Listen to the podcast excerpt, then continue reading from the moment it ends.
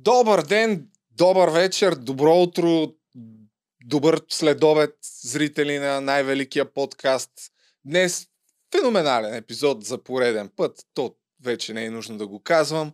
Ще постелем основата на това, кой създаде мутрите в България, а именно ще ви разкажа подробности за прехода, заедно с Асен Генов, а, за това как Тодор Живков падна от власт, как кои комунисти дойдоха след това от вас, от власт и по какъв начин създадоха условието за зараждането на групировките ВИС, СИК, в лицето на Васил Илиев, Маджо и ред други интересни неща. Защо ще коментирам тая тема, ще се запитате.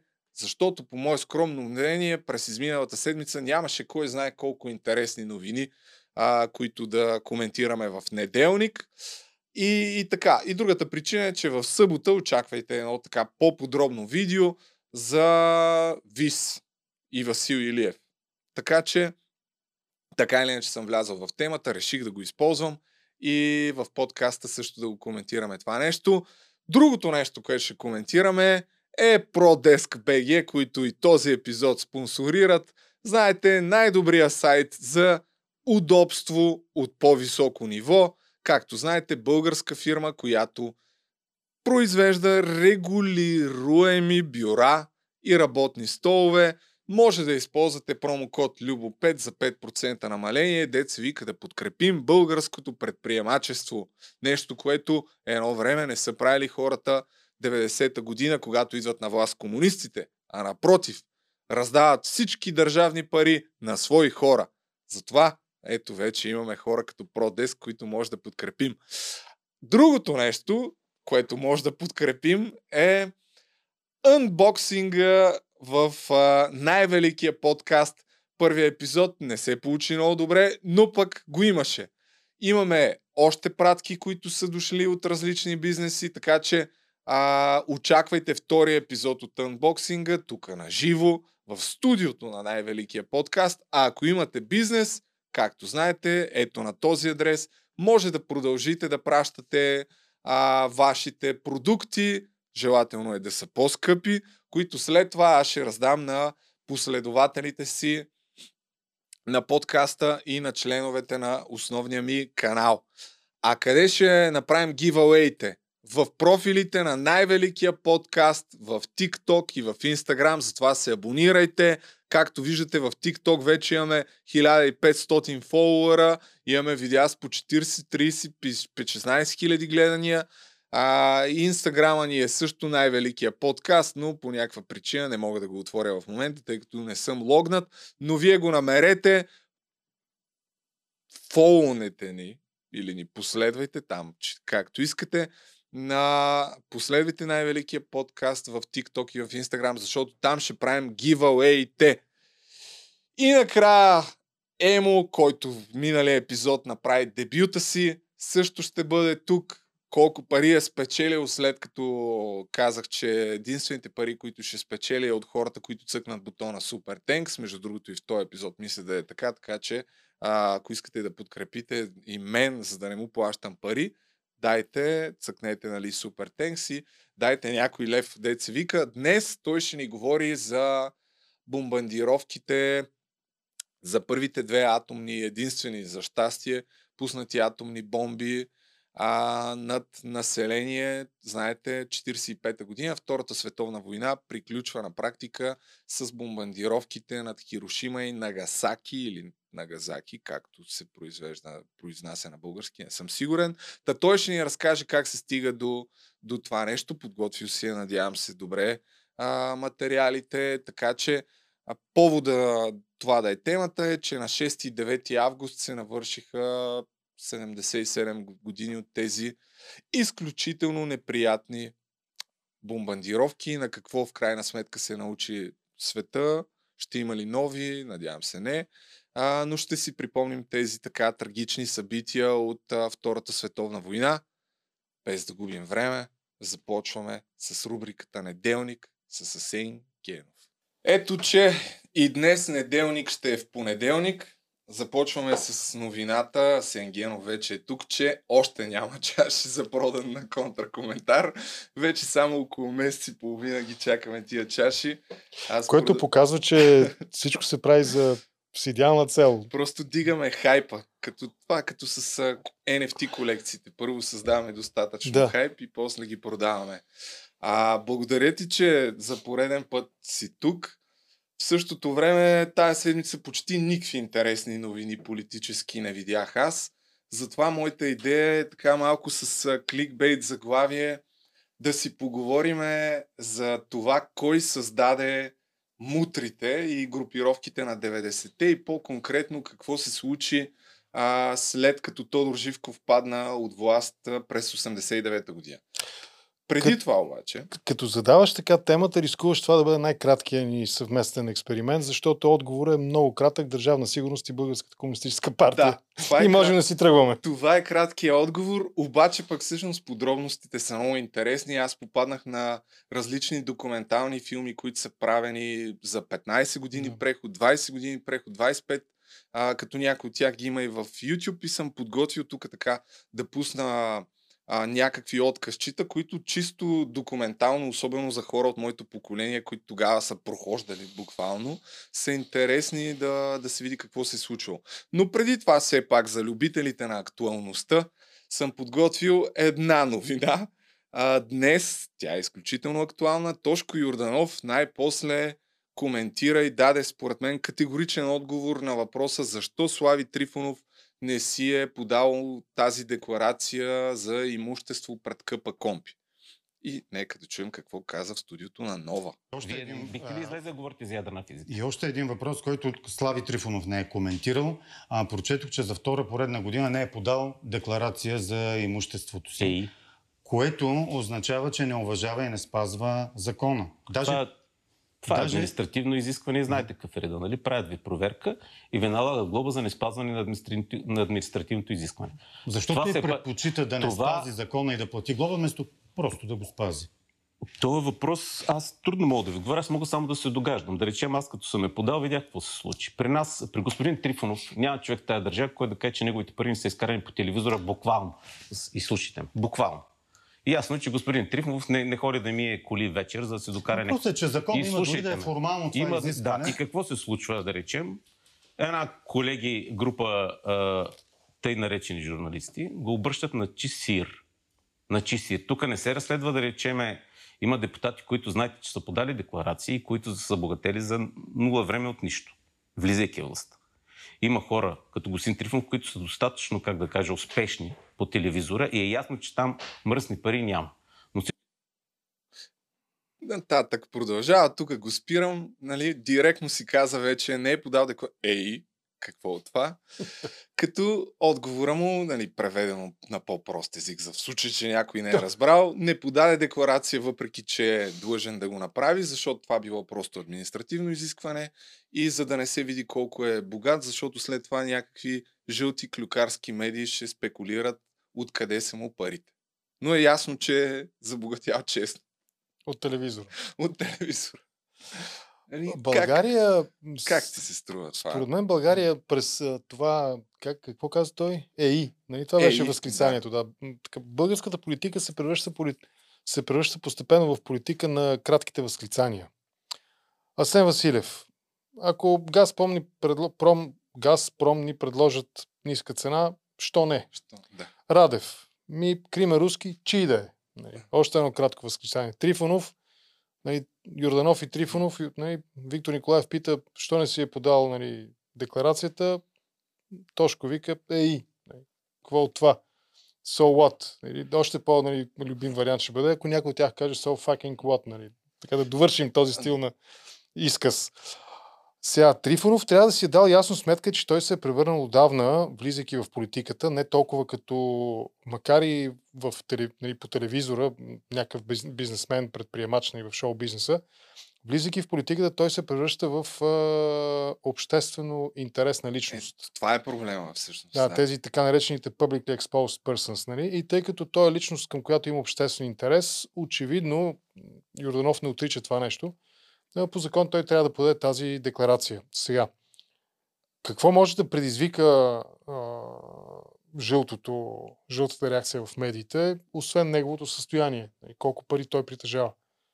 Ми той си ги изкарал наистина. Ако наистина си ги изкарал честно, какъв е проблема? Обижат ли се, примерно, Безос, Зукърбърг, нали, Форбс, като правят класация всяка година, нали, на най-богатите хора в света. Обижат ли се? Не се кои се обижат? Обижат се руските политически лидери, защото ги поставят и тях някъде по върховете. Там Медведев, Путин, нали, с техните пари. И в този смисъл той просто трябва да спази закона и да не се, да не се крие за това, че ми това е просто административно нарушение. Аз ще си плата глобата и няма да го направя. Ако, ако не го прави, означава, че не е годен за стандарта на българската политика, според която всеки трябва. Тук малко по-нататък Тошко Юрданов каза, че все пак е минала проверка, въпреки че още Къпа Компи нищо не са дали като информация за тази проверка, всичко било наред, така че това е. Решили сме и другото, което трябва задължително да отбележим все пак е, че особено назад във времето те много пъти са коментирали политици. Сега не съм се подготвил толкова да пускам някакви стари видеа да търся, но дори като са събирали ред колегията, имам някакви спомени, че са коментирали декларациите на политиците, как видиш ли, примерно Бойко декларирал само 10 000 лева спестявания, как винаги е бил за това, като си станал политик, че трябва всичко да е прозрачно, а в същото време виждаме и от а, последната една година, че той по-скоро иска да е кукловод. Нали, когато стана а, въпрос за това, че не може да му се задават въпроси и че коментира само неща от Фейсбук, той каза ми 12 или там 20 години съм бил в публичното пространство, искам вече да си почина. Е, чакай малко, как, как ще си почиваш? Ти си лидер на политическа партия. Сега няма да си подам декларацията, ще си платя глобата, така че за да не ми пускате жълти стати. Ня... По мое скромно мнение, това е наглост, която така отблъсква, но разбира се. Да, сигурно, защото съм платен от Сорос. Трябва. Щом закона го изисква, щом ти си лидер на политическа формация, щом имаш претенция към претенция по отношение на това, че нещата в България трябва да стават по начина, по който ти ги искаш, ако обичаш, спазвай правилата. Нали, кажи тогава, тогава да каже, аз като дойда, като взема властта, гласувайте за има такъв народ, защото като вземе властта, нали, ние ще променим това изискване на закона и политиците няма да трябва да си показват а, да, дек, нали, декларациите там, да, да оповестяват своето имотно състояние. И... Каква е разликата между него и като емоционален заряд между неговия отказ да покаже нали, какви как, как, какви средства, с какви пари разполага. И онзи смешен момент Певски, неговия 20 годишен Опел. Да, който изведнъж се превърна в милиони спестявания 2016 година. А, така, добре, това просто го отбелязвам, маркирахме го, дет вика. Все пак, тук обаче, сега ще обърна по-лачинката и ще ти задам въпрос, тъй като днеска се появи отново преди няколко часа информация от България ОНЕР, че някои от отцепниците от има такъв народ ще бъдат водачи на листи в Продължаваме промяната. Като Ицо Хазарта, който ще застане отново начало на 25-ти многомандатен избирателен район София. Там водачи традиционно са Бойко Борисов и Корнелия Нинова. В редиците на Продължаваме промяната очаквано влизат и част от оцепниците на Има такъв народ. Напусналият партията на Слави Трифонов и бивш министр на спорта Радостин Василев се очаква да бъде водач в Габрово, а и Атанасов в Видин. Тук вече според мен може да поставим въпроса имало ли е аджаба оговорка още когато направиха и тази пресконференция – да се отцепят, може би основно с Радостин Василев, и да привлекат колкото се може повече депутати, а след това да получат някакво а, депутатско сигурно място на следващите избори. И как може да допуснеш, че в българската политика има такива пазарлъци? Нали? Ти минаваш са от твоята партия в моята и аз после ти дам да водиш Софийски мир някой, нали? при условие, че в София очевидно ще спечеля, защото съм много влиятелен в София. Нали? Това е недопустима мисъл за българската политика, че нашите политици се пазарят по този начин. Някак си ми изглежда на мене поне, че поне с Радостин Василев и този Иво Атанасов с всички абсурд. А, звъни ми този Елинор с буса. Може ли да му звъннеш после? А, че Чакай, че си забравих мисълта. А, поне според мен с тях със сигурност са водили такъв разговор. С иначе с другите всички депутати не, но... Еми, да са единствените, да им простим. Ама то, нали, в нашата политика самия лидер на тяхната формация, на Стемир Ананиев, не лидер, той не е лидер, извинявам се, мандатоносител на Стемир Ананиев, ми той колко партии от тук, от там, насам, натам, в техните листи, не само при тях, колко политици има, нали, които шарат между партиите с дразнещото в този момент, в, този, в такъв случай, нали, според мен, айде, дразнещо не е нали, чак па дразнещо, но това, което остава лошия вкус, нали, това, което остава неприятния вкус, е това, че е очевидно, очевидно всъщност неизказаното намерение и то е, че тези много резки движения, поврати, акробатични, сложни акробатични номера, нали, салто мортале, единствената им цел е на хората, които извършват такива резки движения с политическите си тела, е да вземат някаква позиция отново, от, от която да могат да бъдат катапултирани в парламента. Това са хора без принципи, хора без ценност на политическа система. Те говорят по телевизора някакви неща, просто колкото дори ако щеш да се харесат на тези, на които сега ще пристанат за пореден път. И за Радостин Василев, айде, той беше спортен министър, дори имаше някакви изказвания, че Красен Кралев, макар че не му каза конкретно името, но стана ясно за кого говорише, първия министър, който със сигурност ще влезе в затвора. Тоест, Ама същия този Радостин имаше... Василев не беше и този, който обясняваше как продължаваме промяната с а, джуджета до Слави Трифонов, нещо да, да, да, да, има, излязоха такива публикации. Кога, е, кога гледаме и кога слушаме истинския Радостин Василев? Това е като Тома Биков от ГЕРБ. Този, който наричаше Борисов а, смешно подобие на, карикатурно подобие на диктатор. Да, и после тия. Същия то Тома Биков беше в, при Кунева преди това. След това отиде, а, дали не беше и в ДСБ по някое време. От ДСБ пък колко хора се преляха нали, в а, ГЕРБ, минаха през какви не партии. Самото СДС е срамна, срамно копие на самото себе си от ранните години. Буквално заради една евродепутатска заплата на Александър Иванов, нали, продадоха марката на ГЕРБ, образно, в политическия смисъл на думата. Продадоха марката СДС на ГЕРБ, нали, понеже говорим, ще говорим най-вероятно нали, за мутрите и за прехода.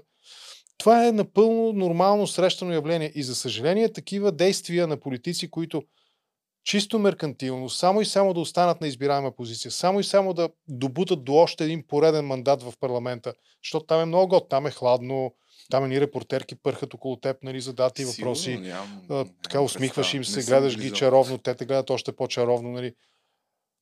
Е, не е да не сме виждали снимки. Да. Нали. И, и, и само, само с това намерение. Но Радостин Василев, склонен съм да смятам, че им, имам предвид, че според мен имаше положителен имидж в, а, в обществото и биха могли да сметнат, че ще им донесе гласове. Но Иво да Атанасов, речем, ама аз, който аз не, говори... харесвам, не харесвам и... това, че такива действия се приемат за нормални в обществото. Това са действия на предател. Ти предаваш своите досегашни партийни съратници, да. Нали, да не използвам думичката другари, защото много такъв БСП звучене има. Ти ги предаваш. Ето, сега говорим от месеци наред, говорим за война. Как се наказват предателите в военно време? Е, те ако... С разстрел. Там беше да не се връщаме. В нали, политиката предателите трябва да се наказват с политически защото, разстрел. Те трябва ако, да бъдат да излизат от политиката. Ако са обявили, че излизат от правителството без да са им казали преди това. Но само за Иво Атанасов, мисля, че се казваше, ще пусна отказ, който има интервю. Да, Никола, пускам отказ, ти спри микрофона да се разбера с... Имам покана да участвам в листите, но а, дали първи, пети, десети не съм уведомяван с такова нещо.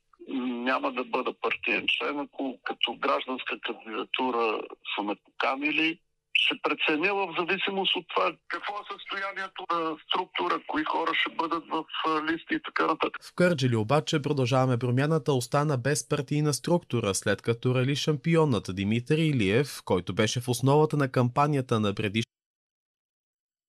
Чули се какво каза? Че трябва да договарям един транспорт за едни видеа, дето предстои да снимам и малко стана лудница. Нищо. Нищо и да се е чул се та.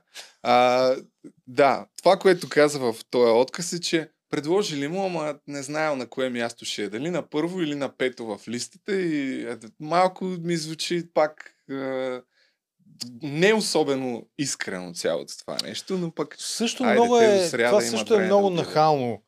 А, тези хора се самооценяват а, без никаква реална връзка с а, действителността. Откъде на къде някакъв световно и, и национално неизвестен човечец има претенции на кое място да бъде в листата. Ми ако си толкова добър политик, на теб ще ти предложат да водиш листа. А няма да се пазариш само защото си отлял там няколко гласа нали, от предишната партия, на Аз която не- си бил член. Ако си толкова добър, ти няма да се притесняваш от второ, трето, четвърто или пето място в листа, защото ще имаш персонален, преференциален вод. За теб ще гласуват хората. А ако си толкова добър, ти ще бъдеш просто лидер. И никой няма да поставя под съмнение а, твоето право да бъдеш водач в а, някой район избирателен. присъствието на този човек в листата на мене ми изглежда наистина като да е някаква договорка, защото иначе то не е някакъв фактор. Даже те излязоха... А, това знаеш ли защо е? Всички тези неща, конкретно в тази ситуация, в миналото има различни причини, различни обяснения могат да бъдат дадени. В сегашната ситуация това се дължи само единствено на това, че а, хората, които в момента а, правят заявка за това да бъдат още един път или за първи път народни представители в 48-то Народно събрание, те имат това самочувствие, а, първо, нали, че имат самочувствие на уникалност. Нали, те, са, те са едва ли не богоизбраните, те са непогрешими. Кирил Петков, цял, целият му престой на Дундуков едно беше а, именно под, под знака на аз съм непогрешим, аз съм безгрешен, аз съм съвършен и това му позволи да атакува свои, свои също съратници, ще използвам пак тази дума, хора с които уж щяха да променят нещата, колеги министри и така нататък, с лъжи при това да ги атакува. Това са хора, които са загубили представа, загубили са връзка с действителността. Но най-лошото е това, което всъщност предпоставя сега ситуацията, това е, че те се опитват да ни внушат, че ние сме някакви малумници, които не са минали още основните, първите няколко години в училище и ние не знаем сами да смятаме до 121. И това са всъщност вратките. Преди им трябваха 121, отцепиха едни хора, обещаха им места и сега виждаме разплатата. Сега виждаме нали, payday. Това е payday. Е, Ти преди напусна нали, партията на Трифонов, сега ние ти даваме място, избираемо място в листата. Но може би само с двама. Поне рано е все пак да се е, двама от колко? Двама от петима. Двама от видим, петима. нали, това не е, не е официална информация. Двама от петима са е 40%. Да, но и така ми звучи като да тези двамата да, да ги вкарат. Така го, така го кръсти Мисля, тази част от подкаста сряда- Payday. It's Payday. Сряда ще стане ясно, като обявят хората. И толкова от новините, общо взето нищо, кой знае колко интересно не видях. И сега е една тема, на, за която на мен лично ми става все по-интересна последните дни. А иначе в събота ще кача в, а, така, в другия си канал видео, което ще бъде по-така монтирано и вече по-конкретно за а, мутрите на, на прехода. Но преди да стигнем до мутрите, е много важно да кажем кой ги създаде и в каква обстановка бяха създадени. А именно те се появиха непосредствено след минаването, след разпада на комунизма, така да се каже, колко се разпадна е друг въпрос, след като свалиха Тодор Живков от вас, от власт и трябваше плановата економика и държавната собственост да бъде преобразувана вече в частна, т.е. държавните предприятия да отидат в частни ръце. Целият този процес а, даде възможност на една шепа хора, близки около държавна сигурност, да откраднат изключително много пари. Но преди да стигнем до там и по-конкретно да говорим кои са тия хора, нека да си припомним от този филм Подмяната 10, който го има в YouTube, който иска, препоръчвам да го гледа. А, всъщност на последния такъв а, конгрес, ако не се лъжа се казва, Конгрес. да, на БКП, Тодор Живков, а, изключително неочаквано за него, го свалят а, като лидер на партията и като едва ли не като председател ли как се води. Председател на държавния, председател Да. на Държавния съвет на Народна което е все България едно и- президент. А, за едното е знаел, че ще отстъпи място за едната позиция, но другото, другата позиция с 5 на 4 гласа, изключително неочаквано, го свалят. Така да е, нека да видим. Въпреки краха на социалистическата система и външното влияние, свалянето на Тодор Живков в онзи ноември не е сигурно. Зависи от един глас. За оставката му в политбюро гласуват петима души. Да остане четирима. Има мнозинство и той си отива. Живков разбира, че е загубил, когато освен генерален секретар на партията, му отнемат и поста председател на Държавния съвет.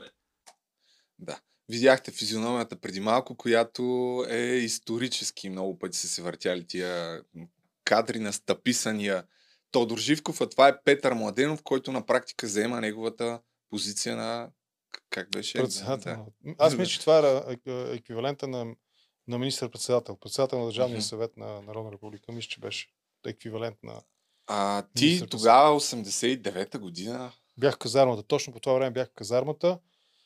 И а, си спомням сега, нали, такива ярки спомени, като президента в който си спомня как е писал плакатите, нямам, нали, за съжаление. Но си спомням тези 2-3 дни, нали, 9, 10, 11, най-вече 10-11 ноември.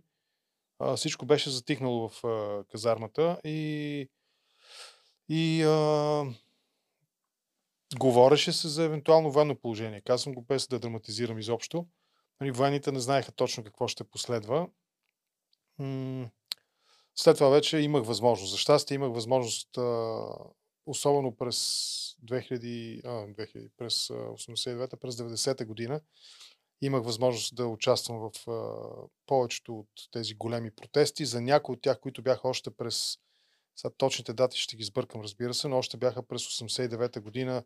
Си спомням, че за някои от тези протести бягах от казармата един-два пъти. Бягах, а за другите просто бях в градски отпуск и нали, можех да отида да ги, да Аз ги видя, мисля, да че ги знам даже в момента датите. Първият такъв протест, който а, се образува спонтанен е буквално една седмица след като след това събитие на, на 16 ноември, ако не се лъжа, се събира Онзи стан, който не помня на коя дата беше, на него бях със сигурност. Не помня а, как се озовах. Нали, 14 декември е този стан. Да. Дали избягах или ме бяха пуснали отпуска, не помня, но а, за тези от вас, които не знаят, всъщност аз съм го подготвил, даже няма какво да... Така. На това с танковете на 15.51. От филма. Петър Младенов казва една култова реплика. Ще Ето, се об... това Лидерите на трибуната първо, още не знаят, че само след месец. няколко месеца повечето от тях ще се обърнат един срещу друг като безмилостни врагове. Никой от тях не знае, че след по-малко от месец България ще бъде изправена на ръба на гражданска война. 14 декември 1989 година. Вторият опозиционен митинг.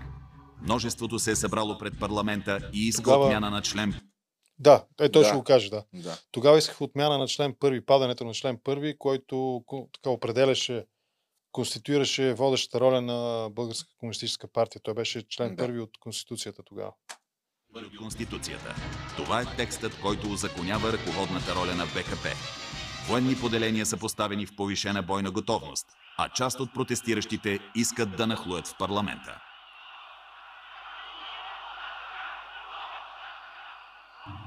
Е, извън Така. А нахлуването в парламента се случва един месец по-късно, но а, все пак важно е да кажем кой прави този заговор срещу Тодор Живков. Това в крайна сметка са и хората, които след това, по мое скромно мнение, разпределят а, държавните пари на близки хора, всичките свързани по някакъв начин с държавна сигурност и пак по мое скромно мнение, ограбват няколко поколения българи. Андрей Луканов, Петър Младенов и Александър Лилов. Нали, това са основните хора. Огнян Дойнов, мисля, че също се казва този човек, но в основата при всички положения седи Андрей Луканов заедно с а, Петър Младенов. А, така. А репликата за танковете не я видяхме, но тя по време на този протест на 14 декември 1989 година Петър Младенов, който взема властта, казва една реплика, която... Ето е, ти мина през нея. Да, сега ще я пусна. След, след това обаче се използва цели 6 месеца срещу него, се пуска в публичното пространство и се използва, за да му се вземе оставка. Те са различни неща. Не, не, веднага не става ясно, че го е казал това нещо. Ето, Добре, танковете най-добре да е дойдат. танковете да дойдат. Да, и интересното е, че е имало експертиза, тъй като пак а, 6 месеца по-късно, като започват спекулациите, в крайна сметка, казал ли го е, не го ли е казал, имало е експертиза да се установи а- записа автентичен ли е и ето как е изглеждала експертизата. Танковете ще свалят от власт Петър Младенов, но след 6 месеца. Само няколко души в онзи момент чуват неговата реплика. Записът ще бъде показан в предизборно студио на СДС. А след заявлението на президента Младенов, че не е казал най-добре танковете да дойдат, комисия от 34 експерти ще изследва записа, за да докаже дали е автентичен.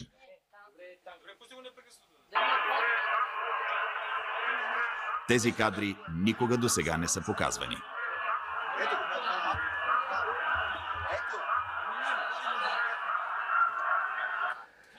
Като започнах изследване В крайна сметка доказват, че запис е автентичен. Обаче, какво става нали, след като пада Тодор Живков от власт? Някой трябва да управлява страната.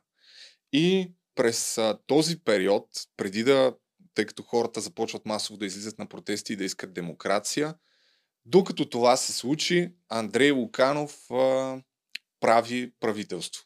Това е вече след като Петър Младенов взема място на Тодор Живков. Ето това е правителството на Андрей Луканов едно. В рамките на 90-та година има цели три правителства се сменят. Правите сметка за какво става въпрос. А, като първото правителство на Андрей Луканов, а, според някои анализатори след това, всъщност още то прави някой от, а, взема някои от решенията, които на практика а, узаконяват ограбването на, на България. А, едно от тях е март месец се спира плащането по външния дълг на Мораториума, Мора- 90-та да. година. Да. слага се мораториум върху плащането на а, външния дълг на, на България и а, се дава възможност лева да бъде плаващ. Нали, казано по-просто. А, Хиперинфлация. да, създава се хиперинфлация, а малко по-късно и се създават изключително много частни банки, които всичките се управляват дори в някакъв момент от Сулю и Пулю. БНБ им отпуска кредити, т.е. им напечатва пари, те дават а, заеми на техни хора и така изчезват няколко милиарда. Около кого изчезват? Ами достатъчно е да видим кои са членовете според мен на, на първото и на второто правителство на Андрей Луканов. Това е през цялата 90-та година. Ето, всичките членове са на БСП. Като реално това са си бивши комунисти. Това е второто правителство на Андрей Луканов. А, така. Като а, вече другото култово събитие, събитие е образува се кръгла маса. В началото, когато става, още в януари месец се образува кръгла маса. За какво е била образувана тази кръгла маса, докато аз намеря някакво видео, което да пуснат и така да се каже, да попълниш времето. Ами не, то, тая кръгла маса, има ги архивите. В интересни те са много интересно четиво. А, стенограф, стенографиране, как се казва, свалене текста от всичките сесии и заседания на а, кръглата маса. Договарят се базисните неща, по спомен, разбира се, карам в момента, без да го казвам с претенция за абсолютно обективна и прецизна информация, но се договарят основните параметри на прехода, нали, свързани с, а, ако щеш, дори начина по който опозицията ще може да функционира, издание, нали, демокрация тогава започва да излиза на, на опозицията, а, спорните неща нали, между опозицията, тогава заражащото се все още, мисля, че го нямаше формирано като структура, а, обособена, нали, Съюза на демократичните сили. А, също така на тази кръгла маса се оговаря и отстъплението на, БС, на БКП тогава. Те още нямат. Те мисля, че пусни 91 кадрите. Мисля, че ето, 91 това е година 3 ще... януари стартира. Да, мисля, че 91 година БКП ще проведат референдум, а, с който да си сменят името, на който ще гласуват около 800-900 хиляди души нали, за смяна на името. За и против е въпроса. А, общо около 900 хиляди мисля, че гласуват на този или 800 хиляди гласуват на този референдум. И всъщност за мен едно от, най, едно от най-проблематичните неща на кръглата маса доколкото аз мога да оценявам сега, нали, 32-3 години и тогава като юноша бледен, колко да съм бил, 80, 21-2 годишен човек нали, тогава, за мен, за мен един от най-големите проблеми на кръглата маса, това е, че всъщност наистина, независимо от това какви бяха заявките и целите, това, което фактически се постигна, беше а, възможността на БКП да се изниже а, така, не точно през задния вход, но и не точно както Орешарски бягаше през 13-та година нали, от задните входове на телевизиите, но да, да се измъкне безнаказана за това, което беше причинила. А, има там няколко култови момента, аз съм ги, даже съм си правил труда да ги изваждам като цитати. Участници в кръглата маса от БКП и от тогава, може би бяха формирани вече, не съм сигурен опозицията, тези, които виждаме на снимката ни, да. кои са тук в момента, да ги видим. А, Това е Тренчев, Желю Желев, Петър Берон, Петър Берон е този като... А, този е Стоян Ганев, мисля, че се Друг... казваше най-в ляво в момента на снимката. Другото нещо... Та, тези, да. не, те се договарят, всъщност БКП поставя, представителя на БКП, дали не беше Пирински, да не сбъркам мисля, сега в имената. Георги Пирински също е бил. Пита за, пита за забраната на БКП. И получава уверение, че БКП няма да бъде забранена мисля, че възприемат само да разпуснат партийните организации по месторабота, т.е. заводските колективи, нали, там имаха си структури на БКП, фабрики, заводи, учреждения, държавни и така нататък, разпуснаха тези първични организации.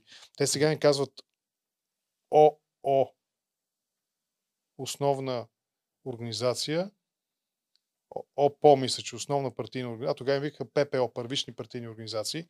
Те ги разпуснаха тези организации тогава. И в крайна сметка, заради начина по който се, разбира се, ако питаш някои от живите участници в кръглата маса, те са на мнение, че са направили нещо много добро, защото са гарантирани мирния преход, което е част от истината, по-малката и по-незначимата. По-важната част, проблематичната част от истината е, че те гарантираха безпроблемното измъкване на БКП от ситуацията и безнаказаността. Всъщност, ако търсим проблема, отговор на въпроса защо в България нямаше ефективна лустрация, кръглата маса зададе рамката, по която а, в България да няма лустрация. Точно това щях да кажа. Някой пък от а, също живите участници на тази кръгла маса твърдят а, а, именно това, че държавна сигурност тогава всъщност е имала много агенти дори в а, СДС. Да, в а, много създаденото знае, СДС. Да. Вече се знае стана достатъчно. Ясно, Петър Берон е бил агент на държавна сигурност. Константин Тренчев, който е участник, създател на КТ Подкрепа синдиката. Също стана ясно, че е бил агент на държавна сигурност и, и буквално са имали много агенти, които точно това са целяли. А, години по-късно стана ясно, че ДПС, която се създава именно тогава, в началото на, на януари месец, а, също е създадена от държавна сигурност. Ахмед Доган или Меди Доганов, както тогава а, е бил известен, също е агент. Дори аз съм склонен да приема, а, има такива достатъчно категорични мнения и на хора свързани с а, тази част от българското население, да го наречем така, нали, българските турци, а, които твърдят, а, че Ахмед Доган е бил всъщност подмяна на държавна сигурност. Подмяна на автентичните лидери на българските турци. Да, и той, е той си изиграва ролята успешно, да, изкуствено, точно изкуствено създаден, легендиран, минал през да. затвора и така нататък. Аз съм склонен да приема това мнение, най-малко защото виждаме, че той тази роля играе успешно буквално до ден днешен. Извинявам се, буквално до ден днешен играе тази роля. А и след това е в основата на това, това е две години по-късно, 92 година, Филип да падне Димитров, правителството да. и да дойде правителството на Любен Беров, да падне на Филип Димитров, което тогава е било правителство е, на младсинството. Пак моята версия... Именно тогава се създават всъщност основния възход на, на групировките. Но другото само нещо, секунда, само това също е важно според мен. В свалянето на Филип Димитров от власт Аз не съм с участието на Желе Желев. Има още събития до там. Ще Аз говорим? карам, да. А, добре, окей, давай да. нататък тогава. А, другото важно нещо, което трябва да направи кръглата маса е да договори начина а, Ели. И аз само виж, че ми звучи, звъни ми пак този доставчика от Спиди. Предполагам, че... Виж сега, ако, искаш, ако има нещо, което не искаш да получиш, кажи да го префърят на мен, аз ще го получа от негово име и това е да се свършва тая мъка. Трябва да пратиме няколко пратки от Хейтър БГ. А, може да си поръчате, между другото. А, та, другото, което трябва да направят много важно на кръглата маса, доколкото аз разбирам, е да, бил, да, по, да договорят условията за изборите на Великото народно събрание, което трябва да смени Да. Конституцията. Да. И пак а, хората, които критикуват Желю Желев, който тогава е лидер на СДС, е, че всъщност не е договорил а, да изборите да се контролират по някакъв начин и от опозицията. Андрей Луканов и Любен Гоцев а, и хората на държавна сигурност имат пълен контрол над изборите за Народно събрание, които се състоят юни месец и три дни преди изборите, това е най-многолюдният протест сега, което ще ви пусна, е най-многолюдният протест в историята на България, мисля, че има, според някои хора, има около 1 милион души жадни за промяна на Орлов мост. 1990 вероятно е годината с най-масова политическа активност в България. Никога след това пред избирателните урни няма да застанат толкова гласоподаватели, колкото при изборите за Велико народно събрание. Най-впечатляващата проява на опозицията от този период е милионният митинг на 8 юни, за който се шегуваха, че продължава от ректората до Пазарджик. В този момент никой от сините симпатизанти не допуска, че след три дни тяхната партия ще загуби изборите. И въпреки това, въпреки този много милион, многохиляден, дали е ми- един милион, но сами видяхте, според мен изключително впечатляваща картинка. Резултатите от изборите са от чудо, БСП печели. Сега ще ви пуснем. Ето, това са резултатите. избори у нас след 45 години.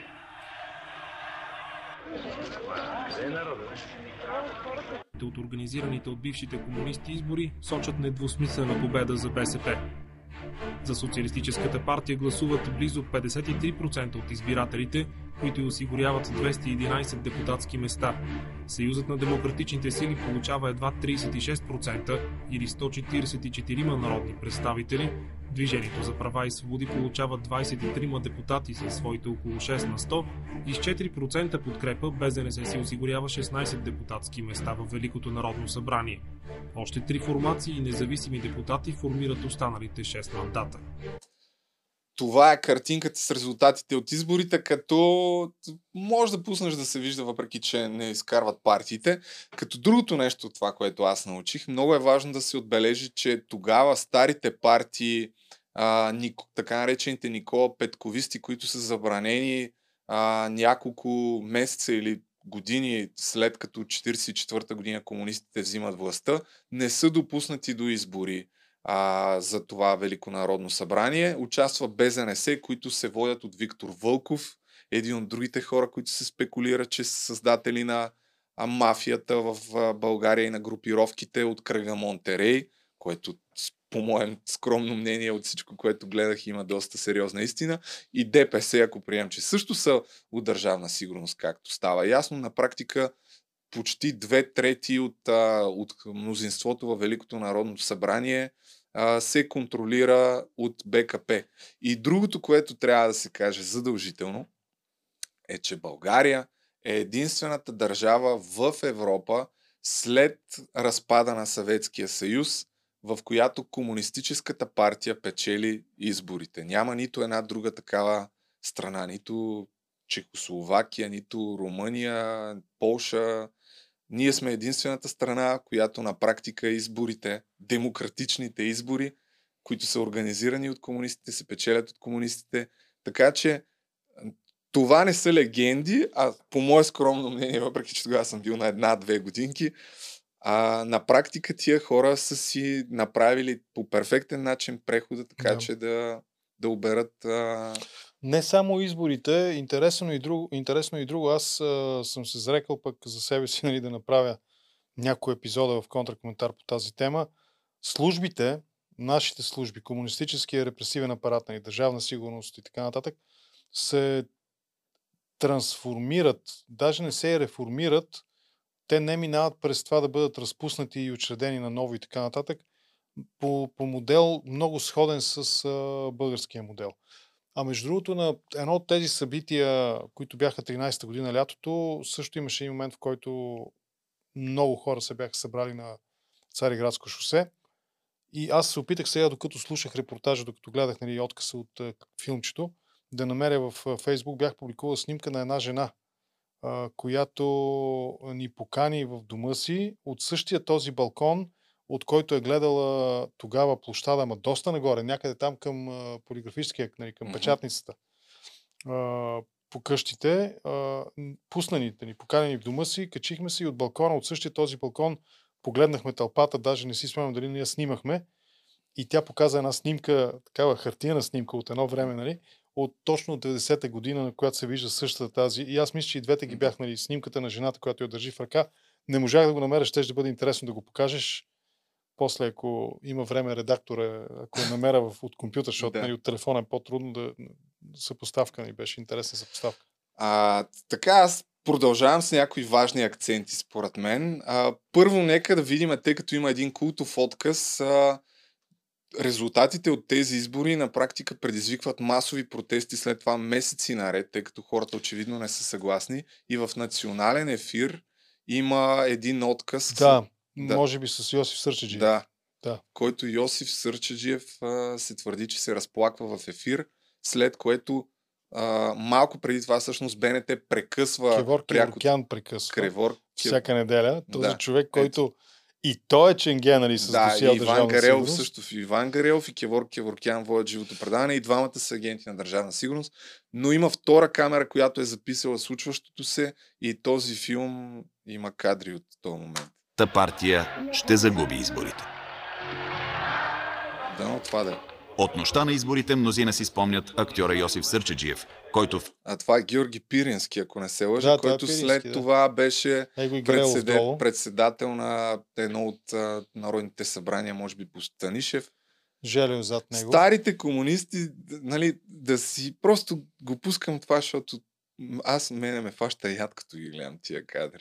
В изборната нощ се разплака в телевизионното студио в НДК. След това камерите на държавната телевизия изключиха. Там обаче имаше още една камера, благодарение на която ще ви покажем какво се случи след като екранът на телевизорите угасна. такива факти, такива тревожни факти, които биха могли да хвърлят а, сянка върху... Правете такива манипулации с хората, бе. Това е безобразие, безумие. Киров, стига! Стига вече! То кой беше, как наричаше? Сашо Диков е това. Това. Е, това отзад. А, не, не, пред него. Това не е Ами ли този- Бойко Рашков? Ей, Не съм Не сигурен. знам. Помня го, не, не мога да се сета в момента името му. да. Не, не, да не, чай да не фърляме бомби Да, да. Ще Не се сета знам, кой е. не Не, не, един друг мисля, че беше. Ще се Мисля, че е сета. много стар за него. Стига! Стига вече! Омръзна ни! Тодор още живее или няма ли живее? Много ви моля, запазете спокойствие. Момент! Тук Желю Желев, а, за който също на практика се говори. Той е избран за президент след това вече, след тези избори, започва нали, висок, а, Великото народно събрание с 400 депутати. Едно от решенията, които се вземат е Желю Желев да стане президент, като това е някакъв компромис. Тоест, а, няма да го... Ако искате, гледайте филма. чак- Приемливия, приемливия за БКП. Приемливия За избор, БКП да. компромис. Като Да, преди мисля, това- Дъртлиев беше. Да, преди това, как, как му е името? Петър да. Петър Дъртлиев, който е лидер на Социал-демократическата социал-демократическата, мисля, че партия, но тогава БКП казват, не, не, абсурд него няма шанс да го приемем и се договарят с Жел, Жел, Желю Желев. Но другото нещо, което е много важно за да се спомене, по време на това Велико народно събрание, Никола, пусни някакви кадри тук да вървят, докато ние говорим, за всеки случай, а е, че всъщност се образува на такава комисия, забравих Виж колко как... хубаво, виж, виж, виж, виж. Парите. Това е вице-президента. не, не, се, нали, Семерджиев го мани. Парите над нас, които са Това е точни. Това е символа на българския преход. Ови. Това е символа. Парите в куфарчета, това гнусно ченге, нали, също, което изгори, а, допусна да бъдат унищожени. Това е Семерджиев. Нали? Партийния дом, да, след малко ще стигна до там. а, Александър Семерджиев ли? А, е? Атанас- Атанас Атанас Семерджиев. Семерджиев, който е вице-президент, дългогодишен кадър на... А, става вице-президент на Желю Желев, нали? Това е договорката. Ето, това е А. драмата на българския преход. Ченгетата и Но- парите. Но друго нещо искам да кажа за това Велико народно събрание, че не знам колко време продължава, но една от дискусиите вътре е да бъде образувана комисия, която да разкрие всички хора от Великото народно събрание, които са агенти на държавна сигурност. Забравих какво беше името. Румно. Нещо, нещо с Д беше по името на един журналист или депутат. А, който- комисията... А, а, добре, както и да е. Мога да го прегледаме и сега. Но, о чудо, след а, известно време дискусии, решават да я закрият и да не се разбере всъщност кои са хората на държавна сигурност. През цялото това време обаче а, те до, вече трябва да се взимат решения, трябва да има, а, трябва да има някакво движение. Държавата трябва да се а, ръководи. Ръководи Андрей Луканов, а, с а, тези правителства. В същото време обаче протестите се множат изключително много след изборите и един от а, големите протести, които се образуват е август месец, а, когато е запален партийния дом. На 26 август има също друг много хубав документален филм, приключено по давност, който е в три части. Ето ги трите части. Първата част има 140 хиляди гледания в YouTube, другите две имат по 14 хиляди. Знаеш, коя е трагедията всъщност? Това са изключително важни Да, документални филми. изключително ценни филми. Без аз- да искам по никакъв начин, нали, това е много добре, че ти имаш а, 100-150 хиляди гледания на някои клипове, но Това е, няма да има толкова. но- трагично е, трагично е че, че филми с подобна важна историческа насоченост и съдържание, а, те дори не могат да прескочат, нали, да, да те надскочат теб. Нали, като... това, Ами- е, това е идиотското в... а, Аз този конкретно филм вчера го видях. Не знам кога е правен, но според мен той е супер ценен документ, защото вътре има кадри от палежа. Аз въобще не знаех, че партийния дом е пален. Сериозно не. Ами, в смисъл бях чувал нещо, но не бях имаше, имаше запознат тогава кога, град, наистина, защо. едни хора се бяха съп, нали, Ма, там огромна група Според мен хора. хората от моето поколение не ги знаят тия неща. И те, това пак си давам сметка, че е целенасочено. А ние дори трябва да почнем да се учат тия неща. А, и сега ще разберете, нали, защото ме, аз като го видях това бях супер изнервен. Ще разберете, че по всяка вероятност партийният дом е запален от комунистическата партия с цел да изгори архивите, които са вътре там за пазени документи за престъпленията, които са правени десетилетия наред. Изгледайте този филм, ако искате, за да разберете защо, но аз ще ви пусна някои акценти, които смятам, че ще ви докажат, че това е така. Първо, да започнем от там. А, така, 18, тук нещо съм си отбелязал. Какво всъщност се стига? Да, това пак е... Още веднъж ще го пусна, за да разберете, че вече са минали изборите за Велико народно събрание. В същото време обаче хората продължават да протестират. Ние го прескочихме обаче това. Това, което другото ченге, нали, доказано с досие и с а, нали, Кеворкян, забравихме, Да. Димитър мисля, че беше агент, Да, Димитър мисля, че беше псевдонима. Това, което се случва всъщност в онази ножа, в която Йосиф Сърчеджиев толкова емоционално става и реагира, е всъщност, и Пирински ни казва, да не, да не всяваме такива Да. съмнения, нали, това, онова, е всъщност а, съпротива на една част от присъстващите в това студио на Българската национална народна БНТ, народна може би беше тогава все още телевизия, а, срещу, информа, срещу информация, която достатъчно сериозно подлага на съмнение факта, че наистина тези избори са манипулирани, фалшифицирани от БКП. Киворкян прекъсва и същия този доказано ченге на държавна сигурност, нали, няма да използвам прилагателни, които могат да, Да. бъдат използвани срещу мен след това, но този неприятен, да го кажем така, доносник от държавна сигурност, а, той сега ни нравоучава. Да, да. Той непрекъснато бълва текстове нали, А него... и, и дава нали, своето мнение, оценка на обществено-политически. Вместо, вместо това, което трябва да се случи с всичките тези ченгета е да потънат в забрава. Най-малкото. Те, лошото е, че са потънали в забрава, но в същото време а, никой не помни как буквално са ни излъгали. Аз се чувствам излъган, разбираш. Ме, ме Но и Желев можеше да реагира по... Но само са, се сетих за изборите, това, което да. каза, че всъщност са открити доказано над 400 хиляди мъртви души, които са гласували уж а, за БСП или БКП, там не съм сигурен. Мисля, че април месец 90-та година прекръстват от БСП на БКП. Над 400 хиляди хора, които не съществуват а, на практика, са осигурили 90-та. победата. Аз обърках 91 да.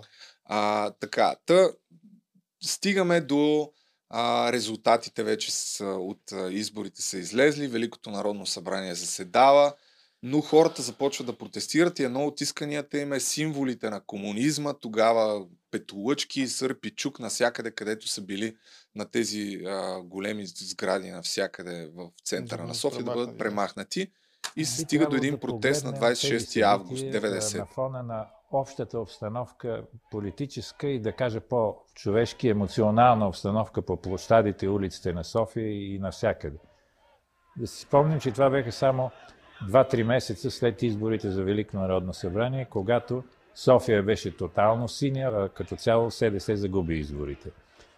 Това разочарование, така най-твърдите привърженици на СДС в София, всъщност създаде и тази така много напрегната. Това е шеф на канцеларията на президента Желев Желев или нещо такова тогава. Не, знаех как, не знам как се казва. Нарочно пуснах просто за да има от още веднъж изборите, а иначе след това ето това е Константин Тренчев, който играе ключова роля в организацията на този протест, но малко по-късно, години по-късно ще стане ясно, че всъщност този човек е също агент на държавна сигурност, а в края на филма, в третата част, ще разберете, че най-вероятно му е почушнато държавна сигурност да организира а, безредици около партийния дом. Партийния дом тогава е било тогавашното Народно събрание, където са заседавали депутатите и абсолютно не, е бе, не е обезпокоявано, а, освен, че има много голямо множество, всички врати на партийния дом са били, използва, са били отключени и има много сериозни съмнения, че а, е подготвено запалването именно на ключовите помещения, където се държат документите с престъпления. Подобава на синдикалисти, ние сме пределно кратки и сме хора на действието. Мога да ви кажа следното. От две години се занимавам с тези хора от среща и съм разбрал само едно нещо. Че те нищо не дават, докато вие не си го вземете. Така, тук малко от него. А, другото, което нали, буди съмнение, една част от нещата, е, че видиш ли, плановете на сградата били откраднати от протестиращите. Но вие да знаете за какво става въпрос. Четвърти етаж, Московска три, пети етаж. На партийния Московска три, втори етаж. А, планове. Ами това са, ваши, това са хвърли от вашите дългове. Вие знаете ли колко архив се изхвърли от вашите? От касата го извадите от печатаната каса.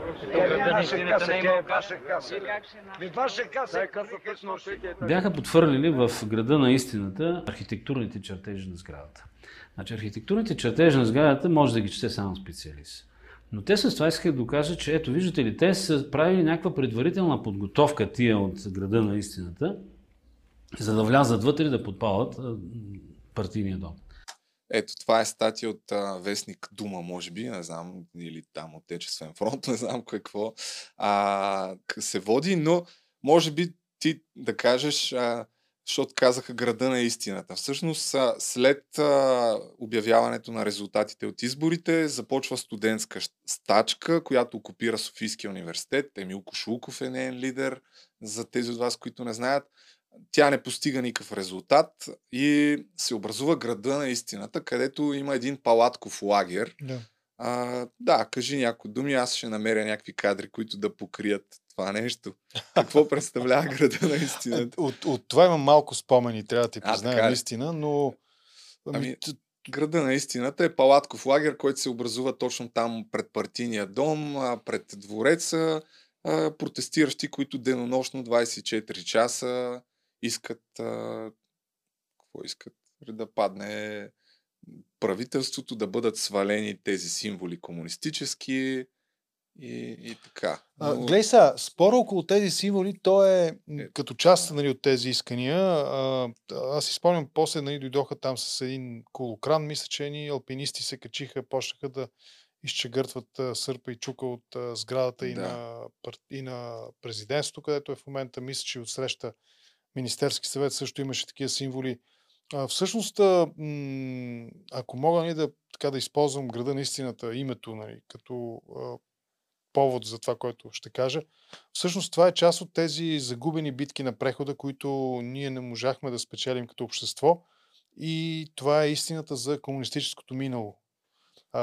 Факта, че БКП, днес БСП, беше оставена безметежно да, да завърши своята мимикрия, само че наистина в обратна не знам всъщност каква посока, нали, тя никога не е била пеперуда, нали, от гасеница към още по, към скрипя, примерно. От гасеница към скрипя, нали, мимикрира Българската комунистическа партия. А, те дори до днес, нали, знаеш, в момента да им кажеш нещо свързано с комунистическите символи, защото това, че изчегъртаха няколко сърпи чука от камък върху сградите, двете нали, на президентството и на Министерски съвет, и това, че махнаха отгоре петолъчката от партийния дом, далеч не означава, че публичната среда е изчистена от а, символиката на комунизма. В никакъв случай. Е, Споровете около паметника, така наречен на съветската армия, а, Алешата в Пловдив, в Варна, в Бургас, къде ли не, има нали, символи, останали артефакти от комунистическото време. А, всъщност това е потвърждение на това, че преходът ни по отношение на декомунизация на обществото не се случи, беше неуспешен. И Факт. още нещо сега ще акцентирам. Тя е много дълга темата, но според мен е важно подробно да се разказва. А, това е друг от хората, основният кукловод, който всъщност се смята, че е създал групировките. Луканов стои над него, това е Люб, генерал Любен Гоцев а, който и според книгите на Георги Стоев и според една камара журналисти се смята, че след това е спомогнал за създаването и на Васил Илиев, и на Маджо, но в моите видеа ще разберете, защото а, каква точно е структурата и как се е стигнало до там. А, той тук а, коментира още нещо, което функционира от край време. Дори скоро а, на последните протести също се спекулираше пак от комуно, комуноидния Костадин Костадинов, че протестиращите са фашисти. Нека да го чуем още тогава. Много известен български писател. Много известен български писател. Вагенштайн пръв каза, те са фашизирани типове. А на мен лично Петко Симеонов ми каза, това са фашизоиди. Аз не мога да ги търпя. Половината са полицаи, половината са убийци, половината са излезли в затворите, половината това. Но са в СДС, не мога да ги сгона. Тази фашизоид думата е чух за първи път от Петко Симеонов. Жив Израел, питате му и го казвам. Той беше щаба на СДС, аз беше щаба на БСП. И сме имали разговори по, по, време на тези кампании, сме имали разговори точно на тези теми. Какво става при вас, какво става при нас? Вика, тук ми дошли такива фашизирани типове. Тази дума фашизирани типове, че го препът от него. И сега от митинга на БСП директно да чуете как се говори за фашизмите.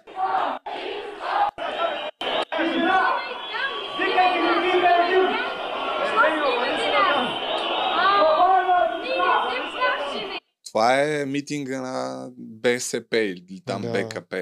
Това е на входа на държавна сигурност, между другото. Тази сграда, тази сграда там е, това е, мисля, че това е сградата на държавния архив, точно на стълбите отгоре и нали, на площадката. Мисля, че там се случва в момента събитието. А, сега е държавен архив, преди това е била държавна сигурност и там част от мазетата, прословутите мазета на държавна сигурност, са точно под краката на тези другарки и другари, които виждаме в момента. Да, и те защо Малко Търново, това е при Малко Търново уличка.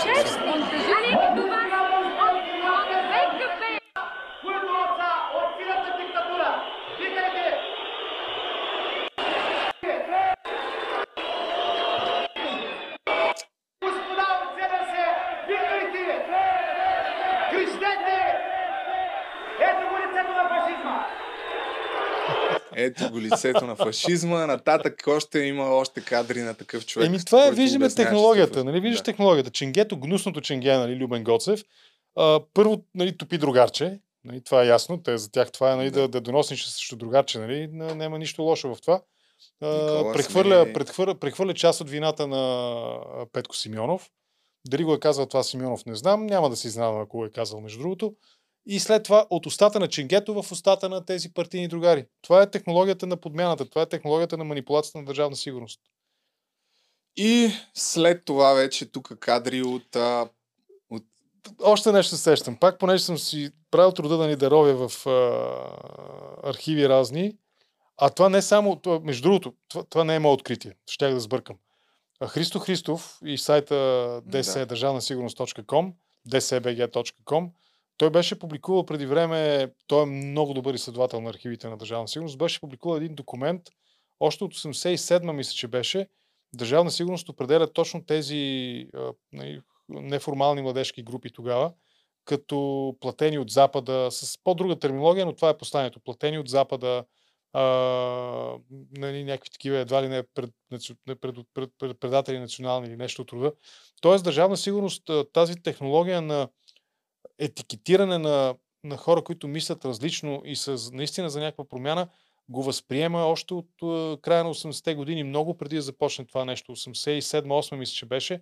Това са хора, които са определени като подривни елементи, платени от Запада подривни елементи и така нататък. Да, ние същи неща да. се повтарят наистина от десетилетия. И тук сега палиме вече, палим партийния дом. Е а, подредил така нещата, че проникването в партийния дом да се превърне в едва ли не детска игра. Бойко Станкуш. Първият въпрос е защо беше отворена тази врата, пред която аз бях, когато забелязахме, че започва да гори вътре. Впоследствие научих, че има Той и други тогава като журналист от БНТ го казва това нещо. Прозорците и всички... Не съм сигурен кога е сниман този филм, но явно, че... Не, разказва като... Ага. Мисля, че, мисля, че не съм 100% сигурен. Врати като журналист от БНТ.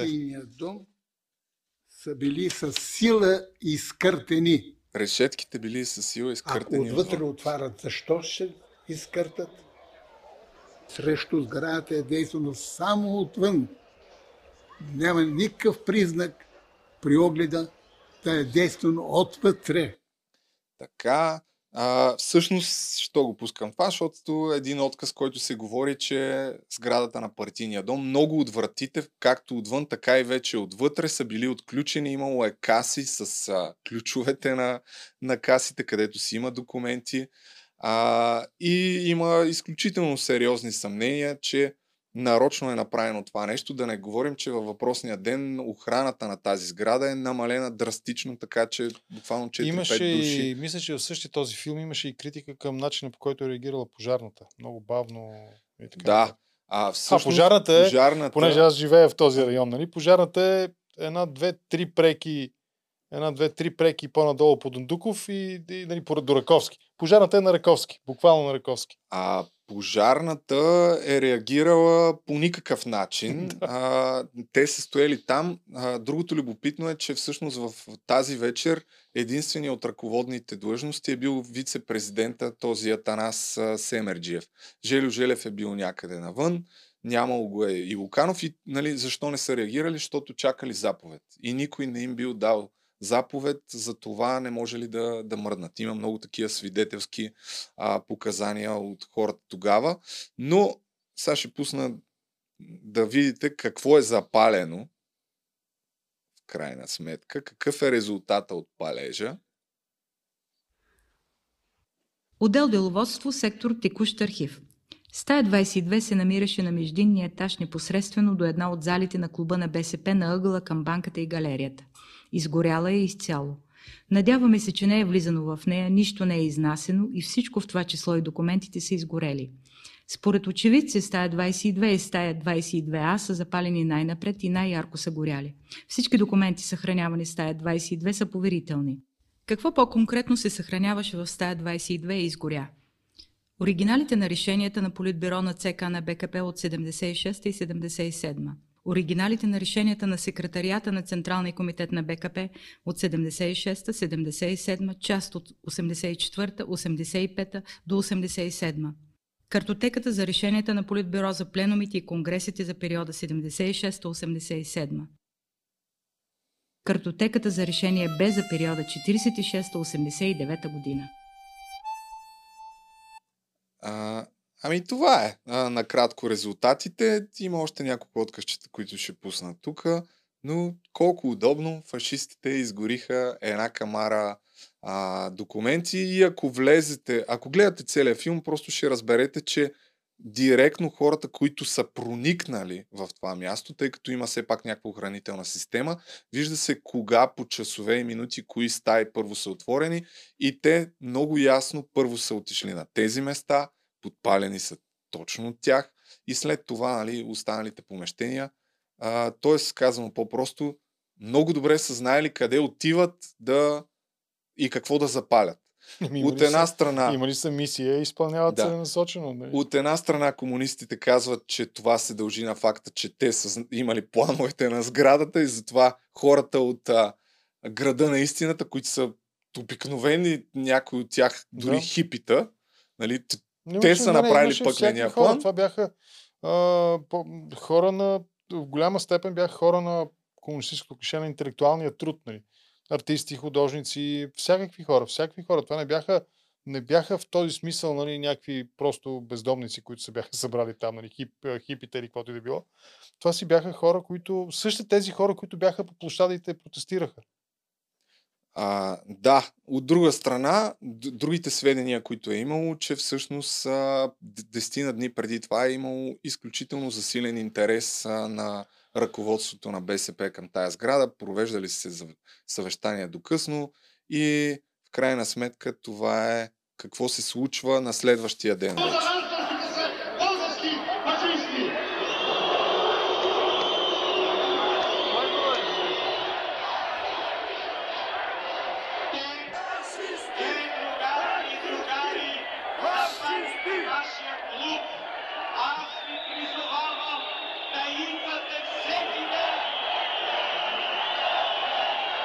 На всички провокации на екстремистите. Екстремистите. На всички провокации на ястребите на опозицията. До сега ние издържахме. Ще издържим и за в бъдеще.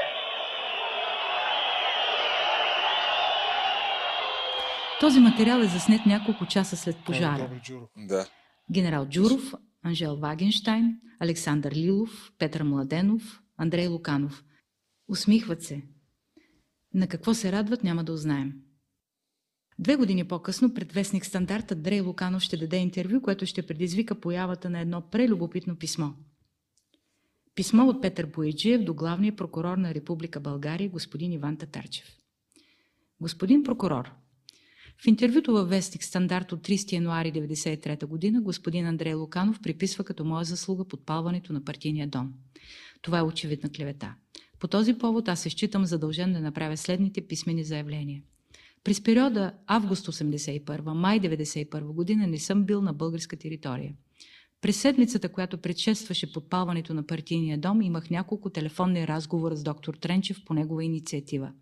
Последният ми съобщи, че господин Луканов му е споделил, че той лично има желание проблемите с символите да се решават много по-бързо, но че среща сериозни трудности от страна на ортодоксалните в БСП. По тези съображения господин Луканов е изказал мнение, че доктор Тренчев може да го подпомогне в това трудно за него положение, като провокират общественото недоволство пред партийния дом. Аз предупредих доктор Тренчев, че е немислимо да се има доверие на изказаните от господин Луканов становища. Най-вероятното според мен беше това да е някаква уловка. Срещу доктор Тренчев беше предявено обвинение и беше направен опит да бъде предотвратено посещението му в Париж. Аз и съпругата на доктор Тренчев направихме необходимото той да получи съответната международна подкрепа и да пристигне в Париж, където аз го посрещнах. Специален разговор между мен и доктор Тренчев последния изказа мнението, че е бил подведен от Андре Луканов и че той е убеден, че партийният дом е запален от определени кръгови на управляващата тогава партия. Това е страхотно, бе. Това е страхотно, бе. Не мога да ви бъда полезен, не познавам това писмо и трябва да се, трябва да се дискутира това с или с Татарчев, или с Тренчев, които, за които става дума. Аз не съм в течение. Това е Александър Лил. Въпро... Нали, случай, че някой не е разбрал, човек казва, а, че але, този Константин Тренчев на практика му е споделил, че Луканов а, му е дал, потикнал го е по някакъв начин да протестират. Да че му- ескалира. Да. Да ескалира. И, И- същия този Тренчев, който също нали, по-рано го коментират и това нещо, е също Ченгел държавна сигурност. Да, и сега вижте как отговаря на въпроса след като а, му го задават. За... Аз бях изумен, че този филм съ- съществува, защото всички замесени лица буквално имат позиция тук и отговарят а, А Лилов е въпросите. такъв Нилук, Нилук. Да, той не, не знае. Ние на български, нали И знаеш вижте- израза какъв е? За гащите. И вижте сега Тренчев. Това писмо не мога да кажа нищо. Вие по едно и също време ли дадохте писмото на Ани Крулева и на Да, да, Иван Татарчев? Ани Крулева е шеф на тогавашната национална следствена служба. Ани Крулева не я познавам и го изпратих по почтата. Препоръчано ли беше, как беше, но го изпратих адресирано по почтата. И по същото време поисках среща с Иван, и, с Тарчев и с а, Байва с Златарев. Отидахме и му връчих това писмо и му казах, че съм го изпратил на Ани Крулева. Сега, ако съм говорил това е преди 18 години, нямам кристален спомен. Безспорно, че аз също съм роптал срещу символите. Бих роптал и днес. Но не си спомням да съм споделял, че Андрей Луканов, с който епизодично се виждах в качеството му на премьер. Тъй или иначе имаше много стачки, много протести. В една или друга степен трябваше да се срещаме с институциите за да решаваме проблемите. Но аз нямам спомен той да се е оплаквал, че не може да се справи вътре с някаква опозиция в БСП. Ами, Обаче не виж си какво спомня. отрича той. Нали видя какво казва? Нали, той не отрича, полуотрича, не Да. си спомням. Той казва, Срещал съм не се, си ама- спомням, не, не, не, още по-важно, не си спомням Луканов а, да е казвал, че не може да се справи с някаква вътрешна опозиция в БСП, но не казва, не си спомням да съм му предложил да ескалирам напрежението. Еми, всеки може да си прецени, но според мен, ако изгледате трите части на този филм, трябва да сте наистина... Абе, да, това е... ня... Тези Повече филми очевидно за... е, че... Тези няколко епизода, както и... А, м- наскоро излезе още един, още един-два филма излезаха, също ги има в YouTube. А, не бивши хора, как се казваше. Ще се сета след малко. Но тези документални филми, те са must see. нали? Да, да. Човек, който иска да разбере какво е станало с българския преход, тези филми са must see. И това е една част на нещата. 90-та година е супер важно за това какво се е случило, тъй като тогава на практика има сериозни така противоречия и противоборства между опозицията и държавна сигурност, кой да вземе властта и максимално много хора, дори в опозицията да бъдат свързани с а, държавна сигурност. След това вече до тук ще спрем, няма повече да натоварваме нещата, може в друг епизод, тъй като според мен си заслужава и за случващото се след това. Значи, след, Свалянето на Фили Димитров също, да. а, след двете правителства на Луканов идва на власт едно а, правителство на националното съгласие се води с премиер Димитър Попов, ако не се лъжа, който пак няколко месеца е на власт. След това идва вече Филип Димитров от СДС, а, който съставя правителство на младсинството с подкрепата на ДПС. Тогава вече пада той и идва правителството на Любен Беров, който управлява около две години и тогава масово а, цари едно беззаконие в, а, в държавата и всички групировки, които допреди това правили са някакви неща, но тогава вече а, е наложено и югоембаргото, така контрабанда има много сериозна на петрол към Югославия и рекети и какво ли още не, но за тия събития според мен допълнително трябва да, да се говори по-подробно. Затова тук мога да спра с думите на този човек, който му забравих името. Петко ми- Симеонов. Петър Симеонов. Петко Симеонов. Петко Симеонов, да. Който е един от основателите на, на, на СДС. И казва това нещо, което мисля, че е особено актуално и днес. подпалвачите на партийния дом. Те управляват България. Това са тези хора. Това е една мафия, родена от съюза между бивши тайни служби, криминални среди и различен такъв лумпенски, различен, различни лумпени от а, онзи период. И съм много скептичен за това, че вие изобщо ще завършите този филм и че той някога ще бъде излъчен, ако го завършите. Тези хора са зли хора, това са лоши хора, това са хора, които не се интересуват от България, които се интересуват лично, само от личния си интерес, които имат просто мотивация на най-низко равнище, които не се вълнуват от ценности. Това са лоши хора. Това е буклука на България. За съжаление, той управлява в момента. Ами, това е. А, само ще вия накрая, тъй като не знам кой е правил този филм и коя година е, накрая би трябвало в надписите да излезе. Имаше, да, филма завършваше с това, че а, а ето, точно председателя на 40 не са разрешили да, да се снима в сградата на партийния дом. След това административния съд София е отменил отказа и е разпоредил да им бъде допуснат екипа до там. До ден днешен екипа не е поканен в сградата на Народното събрание. За съжаление, а пише, би трябвало да пише коя година. Значи е 2 и коя? 10-11 може би. Някъде. Аз не съм сигурен. 40-то Народно събрание или то това Може беше ли по да времето? Спрем за една минутка запис. Да. Добре. Окей. Ами това е малко по-подробно, не пише коя година е направен филма, но на мен си ми е интересно и реших така да се пусна Не, няма, няма, значение, неща. няма значение кога е правен филма. Нали? Това наистина е филм документален и, и а, да рече микрофона. Да, казвам, че няма значение кога е правен филма, защото това е документален филм и събитията, които, даже, даже ако е правен по-назад във времето, по-близо до събитията, които описва, мисля, че е по-добре, защото и спомените на участниците, нали, ето и на мен някакви неща. Сега, аз не съм участвал в тези събития. Нали. Аз съм бил свидетел по-скоро като част от хората, които Да. подкрепят нали, и са там на площада, скачат, скандират. Нали, кой не скача е червен. Имаше такъв слоган. А, след това ще дойде и... Това беше Лукановата зима, след това ще дойде и Виденовата зима. Да. А, или в навечерието на Лукановата зима събития.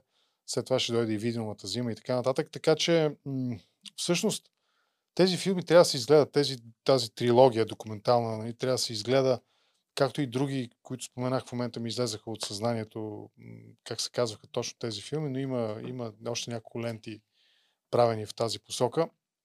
А, народен, народен, Народен- дом. Народен дом. А, дом на терора. Дом, дом на терора, да, дом, народен дом на Да. терора. Нали?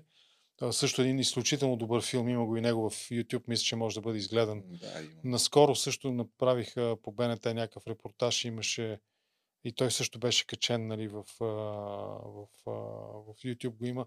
Трябва да го изгледат, хората трябва да го изгледат, особено тази част, които сте били на една-две години, нали, тогава или на 4-5 години няма значение, защото ние ги помним. Нали? Ние имаме критичната си оценка, независимо от това колко са ни пълни спомените, нали? имаме тази критична оценка, защото нещата са се разиграли пред очите ни.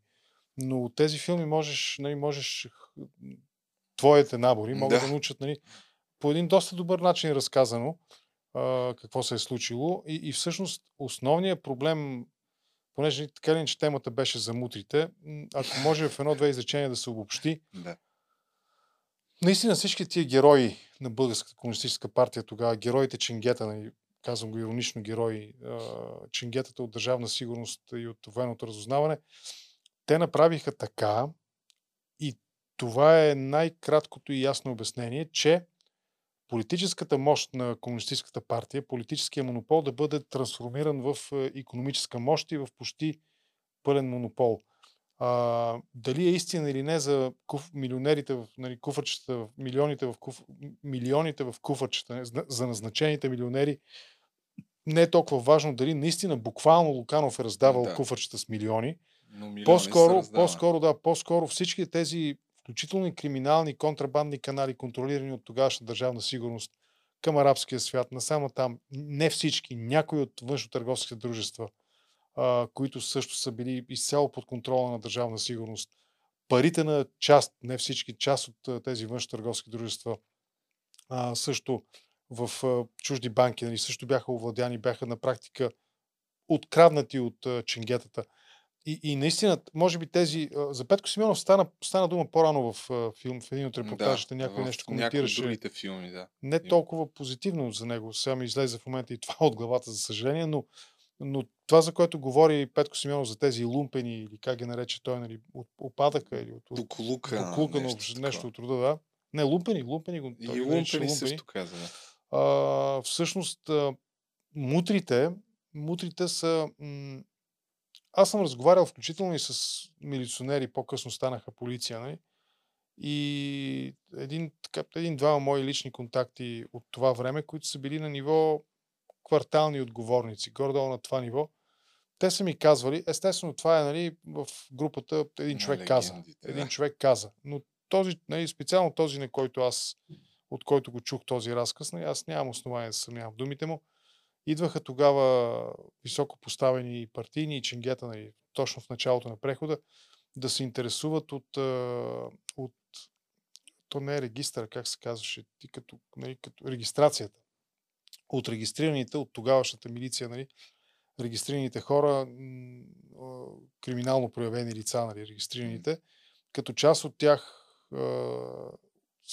особен интерес са представлявали тези, които са непоправими, рецидивисти, които са, нали, защото някой от тях, нали, като го заловат, че е извършил нещо, той минава дали през затвора, дали през условна присъда, нещо рода, но се поправя, реабилитира се в обществото. Нали. Спира да бъде престъпник. Докато има такива, които са рецидивисти, които са непоправими и за тях се знае каквото и да се случи, нали, с по 30-40 присъдени, с по 20-30 години в затвора. нали. Специално от тях са проявявали интерес партийните, партийния елит, представители. Той не казва, не, не говори конкретно с имена и по-високо от него в иерархията на МВР тогава, нали, на милицията тогава хора. И всъщност, наистина този преход, това, което ние видяхме, беше разширяване на политическия монопол на компартията и службите върху, върху в сферата на економиката. На Да. практика е това.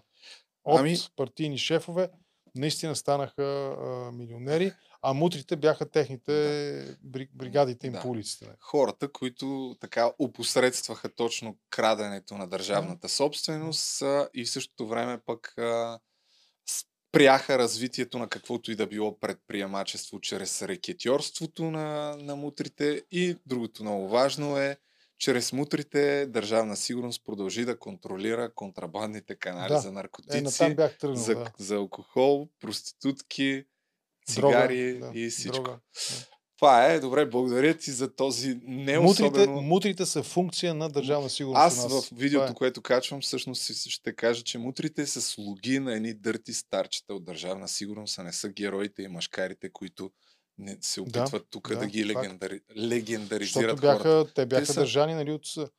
Те са едни Държавата, слуги. ако реши, може да смачка Да. всяка една мафия за много Така кратко че време. просто трябва да се знае, че те са слуги. Те бяха едновременно държани и едновременно бяха пуснати да действат. Нали. Да. Даде, да не говорим, че огромна част свобода. от тях дори не са имали а, нали, тези, които са на по-низкото ниво. Те не са имали пари. Те са лидерите и босовете, да, са се опаричили около тях много хора, но особено в началото на 90-те години. Но за това друг път по-подробно. Бл- Благодаря ти. Аз ти благодаря. И... Много е хубаво, че, че ми ги припомняш тези неща. Аз а, трябва да ти призная наистина, че малко... Може би следващия път, ако ще продължим темата, нали, Ами, ще... Аз малко ще спонтанно, просто защото нямаше никакви, Да. никакви новини, реших като Точно кликбейт кажа, заглавие, за, да може все пак да се гледа. да, за спонтанно доста добра, доста спомени нали, събуди и доста добра м, ретроспекция, преглед. И- не иначе- трябва да имат тези, които ни гледат, не трябва да имат съмнение, че всъщност мутренския период е креатура на Комунистическата Да. партия и на Държавна сигурност. Иначе Това е. със сигурност си мисля да има някакви по-подробно така епизоди, но е важно да се и чисто визуализ, да се визуализира структурно нещата, защото аз сега ги питах тук и някои от имената, много имена, и именно това е проблема, че непрекъснато се хвърлят много имена, но не можеш да си ги структурираш кой над кой е. Нали виждаш наратива техния? Това са фашизоиди. Да. А, Петко Симеонов, той беше казал, че са фаши... Не може, нали он не разправяше един от генералите, Гоцев или. Семерджиев. Че Петко Симеонов казал, че аз не мога ги търпа Да. тия фашизоиди, Да. нали? Ама нали, еди какво си. И същия това после казва, нали, това е отайката на обществото. Кой, кой от двамата Петко Симеонов си е истински, нали? А, Еми- но мисълта ми, е, мисълта ми е, че всъщност виж как нищо не се е променило и с нищо Да. не са надградили. това са едни фашизоиди. Христо Христов го цитирах, едни платени от Запада, нали, Да. провокатори и така нататък. А, и сега е същото. И всъщност внушението, което се прави е, че за това нещо ни е виновна демокрацията. Ми не, за мутрите не ни е виновна демокрацията. Има и за план план Ан, Р- а, Ран, Ът, Ранът, там ранът. колко е Това е смешно. най-тежката просто, конспирация. Да. Това е най-тежката Но за конспирация. това друг път. Добре. Продължаваме нататък с анбоксинг. Какво ще анбоксваш? Аз ще остана да изгледам. Някакви пратки, които са ми пратили. Аз Да. направих едно анбоксване на една чаша, една от няколкото пилотни, които бях направил. Първата е при теб, Да. да. първата е при теб, Чакаме, така че следващата седмица ще дойдат. Да провериш, ще инспектираш. Ще анбокснем една. Еми, Добре, окей. Добре. Чао. Благодаря ти. Готов съм за анбоксването. Този път съм по-готов от предния път, както виждате. Напомням ви, че ако вие имате бизнес, изпратете пратки на ето този адрес и телефон, за да ги анбоксваме в най-великата рубрика за анбоксинг в YouTube. Това са пратките, които сме взели след не особено интересния анбоксинг предния път. Продължава да има хора, които искат да ни пращат, което е съвсем обяснимо, защото абсолютно безплатно може вашия продукт да види така да бъде представен пред някаква група хора. Колко няма как да знаем, но се вика хиляди. Освен това, а, клипчетата от анбоксинга ги съкръщаваме и ги качваме в нашия TikTok, както знаете. Напомням ви още веднъж да се абонирате за TikTok и за Instagram, който все още не съм логнат в него, но предния анбоксинг имах 11 000 гледания. Така че със сигурност някакви хора могат абсолютно безплатно да разберат за вашия бизнес. А аз днес, без да губя време, отварям първия продукт. Между другото, мисля да намеря някакви момичета, така, тъй като ясно е, че аз не съм особено симпатичен, а, които да правят като туровете в, по време на бокса, да презентират продуктите. Така че ако искате да бъдете момиче на анбоксинга в най-великия подкаст, пишете на моя имейл любомир.yahoo.com Няма да имате общо взето никакво заплащане. Поне докато не, не се разраснем толкова, че да може да си позволим бюджет за това, но дет си вика, може да получите малко слава. И някой от пратките, нали, да, да, да вземете. Не, че по никакъв начин искам да подценявам вашия труд. Ще видиме. Така че ако искате да сте момиче на анбоксинга, на тази феноменална оферта, знам, че трудно ще устоите и ще ни задръстите почтата сега. Какво е това сега по дяволите? А, сега е момента да, да напомня, че мога да реагирам по какъвто си искам начин на вашите продукти, ако сте бизнеси. А, дори дец вика да, да реагирам отрицателно, ако не ми харесва. Ето, например, сега какво е това? Корково табло ли е? Добре, ви- видях, че има нещо отзад. Дано да не е пак мой портрет.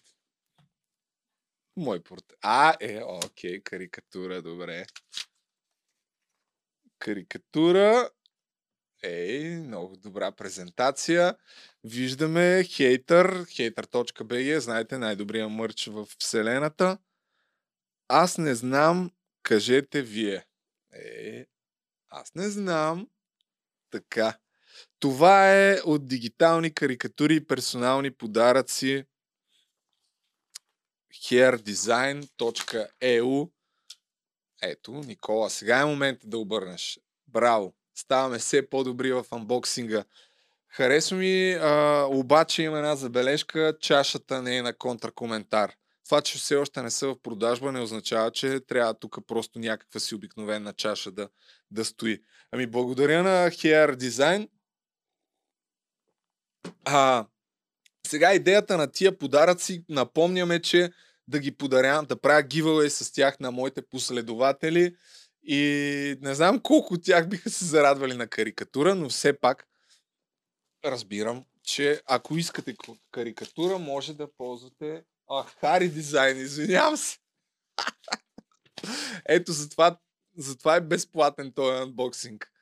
Това е Хари дизайн, не е Хер дизайн. И аз викам, защо пък Хер? То било Хари. Добре. Няма послание. Реших, че мога да има някакво писмо, но няма. Ами, а, докато не намериме момичета на анбоксинга, ще е така. Така. Имаше някакви коментари, що съм бил хвърлял пратките. Ай, защото... Я знам, що човек. Така съм сметнал. Напротив, всички пратки са си в много добро състояние, които сме получили до момента. Дар птица. Е, едно време бяха правили реклама с пари. Ама е го е, сега безплатно. Здравей, Любо! Ядките са за теб. Почерпи се за 8-я рожден ден на онлайн магазин Дар Птица. Ехе. Ми благодаря. Можеше уиски да пратите, ама щом с ядки сте преценили, че ще станат нещата, окей. Крайна сметка, да, минават. Скреч игрите с предизвикателства са за триме от феновете ти. Еми, благодаря. Това са някакви игри, въпроси за двойки. Те, Дар Птица, имат а, такива подаръци за сватба, доколкото си спомням. Трима от вас ще получат въпросните игри. Няма да ги отварям. Благодаря на Дар Птица. Продължаваме с следващия, който е... Кой е това? Пак имам писмо. Здравейте, Любо! Ей, колко учтиво! Ей, така, така ми искам. Навие! Ние сме Smart Body Lab LD. Представяме ви Gymbox, първата българска абонаментна месечна котия с фитнес аксесуари, спортни дрехи, хранителни добавки, протеинови вафли, бла бла бла бла бла. Само да няма липовон вътре, ако може, нали? Пратката, която представяме за giveaway, предоставяме, се състои от две части, които представляват два броя от нашата фитнес котия за месец август. Благодаря. На Gymbox. Никола, тук мисля, че трябва да включваш на близкия план. А, така. Така, Gymbox ще гледам да не му нарушат целостта, защото все пак трябва да го преподаря след това.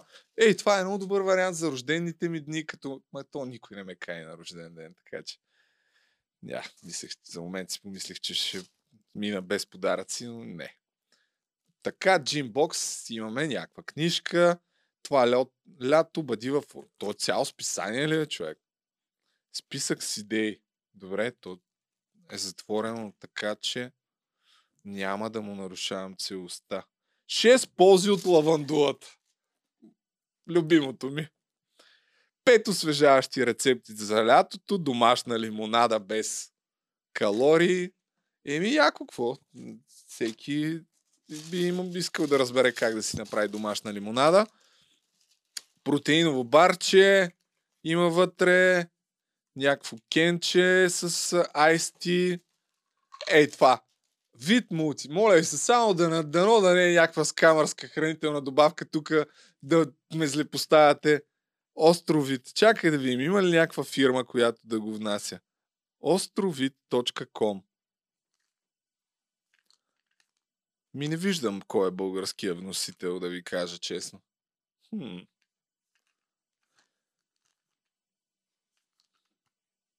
Окей, ще провериме, да се надяваме, че всичко е законно и няма никой да получи инфаркт от тези хранителни добавки, които някой ми праща. Тук проамино нещо си, аминокиселини и още някаква добавка, най-вероятно за отслабване. Може би трябва да почна да ги проверявам тия неща преди да ги дам в ефир. Добре, нямам никаква представа колко струва тая котия. Но така или иначе за мен е безплатна. Ще я пратиме на някой от вас. Благодаря на Gymbox, освен ако не са сложили нищо, нещо нелегално в нея. Така. И последния за момента подарък, който имаме. Първия giveaway, между другото, мисля да го направя в следващия епизод. А, това е пак от тях. Христинабратанова.com ако има нещо нелегално, моля ви се, а, оплакчете си на christinabratанова.com. Аз нямам нищо общо с това нещо. Е, я да видим какво има във втората котия. Още хранителни добавки. Да, на практика същите неща, които има и в първата. Еми, т.е. двама души ще ги спечелят. Я да видя не... Не, не съм пропуснал нищо. А, тук има някаква друга глупост. Пак някакви аминокиселини. Ами, добре, добре. А, честно казано, не знам кой точно си поръчва тая котия, а тук има още нещо. А, то е запечатано. Никола, аре, човек, сменя ги тия неща. После ще има на много зле анбоксинга, нищо не се вижда. А миналия път, между другото, една от причините да е по-зле анбоксинга е защото Никола някъде отиде до туалетната, докато почна. Почва анбоксинга и гледам го, той става и заминава някъде. Какво правиш, човек? Имаме работа да вършим. Тук още взето всеки прави каквото си иска. Добре. А, това нямам представа какво е запечатаното, но няма да ви го отварям, защото все пак нали, е за подарък. Предполагам, че не са а, такова. Айде, няма да кажа тъпотията. Да го от- отворя ли? Добре, отваряме го. Има някакъв стикер. Вашето ще дойде без стикер. Какво е това, вече? Оле, майко, гащички. Айде, боди. Какво е? Благодаря ви, наистина. Благодаря ви. Това е много ценно за мен. Но както знаем, то не е за мен. Аре, бе, как се отваря това? Има и някакви подплънки. Тук той става и за хора с малки цици. Абсолютно никакъв проблем. Хората от Gymbox, как се оправя това, бе? Са се погри... Как наобратно? Така ли? А, така. Да, ето. Ето. Прилича малко на килоти, но всъщност мисля, че е боди. Никола, смени другата камера, бе, човек! Еми нямам представа как се прави. Добре. Някой, чакай все пак някой ще го носи, дай да го приберем. А, това е, имаме подарък за момиченце, въпреки че по-голямата част от аудиторията на този подкаст са мъже. Няма проблем. Абе, в предната котия имаше ли го това или, или просто не го видях? Я да видим. А, има го и тук, добре. Окей, няма да го отваряме там. Ами това е толкова за този анбоксинг. Както виждате, вдигаме уис- изключително много нивото на подкаста. Продължавайте да пращате, уважаеми приятели, вашите продукти, за да могат абсолютно безплатно да видят а, реклама. Надявам се, че няма нелегална хранителна добавка от тия, които показах. И повтарям ви, че отказ от тази рубрика ще бъде качена и в нашия TikTok канал. Сега е момента да пуснем TikTok канала. А, така. Абонирайте се, имаме вече 1500 последователи и правим десетки хиляди гледания. Така че го направете. А, и пишете на любомир.жечев, ако искате да станете момиче на анбоксинга. Продължаваме напред с Емо. Ето, че дойде време и за последната част от нашия подкаст. Отново Емо е тук, който този път пак ще говори за сериозна тема, но преди да стигнем до там, а, малко така, за да направим пламен преход от невероятния анбоксинг. Ти беше тук. Какво мислиш? Добре се получиха нещата, нали? Ами, мисля, че от тук нататък нещата започват да се качват нагоре. Не за анбоксинга. Аз за анбоксинга също казвам, да. Има добре. прогрес. То път А- имаш нож, защото видях доста коментари, че не използваш а, никакво нощие, го късаш. Чел си коментарите от предния път. А, А, както да. видя, аз съм човек, който обича да предразполага и да се държи много учтиво и по никакъв начин да не притеснява събеседниците си. В този смисъл ще ти прочета един коментар от предния епизод на подкаста. Това с Тайван малко ми дойде като на кафе с гала. Като човек наблегнал на Тайван във висшото си, кринжнах няколко пъти. Ами... Ти чете ли коментарите? Четох коментарите и честно казано, а, взимам си пука от тях, защото все пак е стаж и трябва от време на време да получавам и така да видя просто. Нека да го наричаме стаж, а не експлоатация на безплатен труд. Да.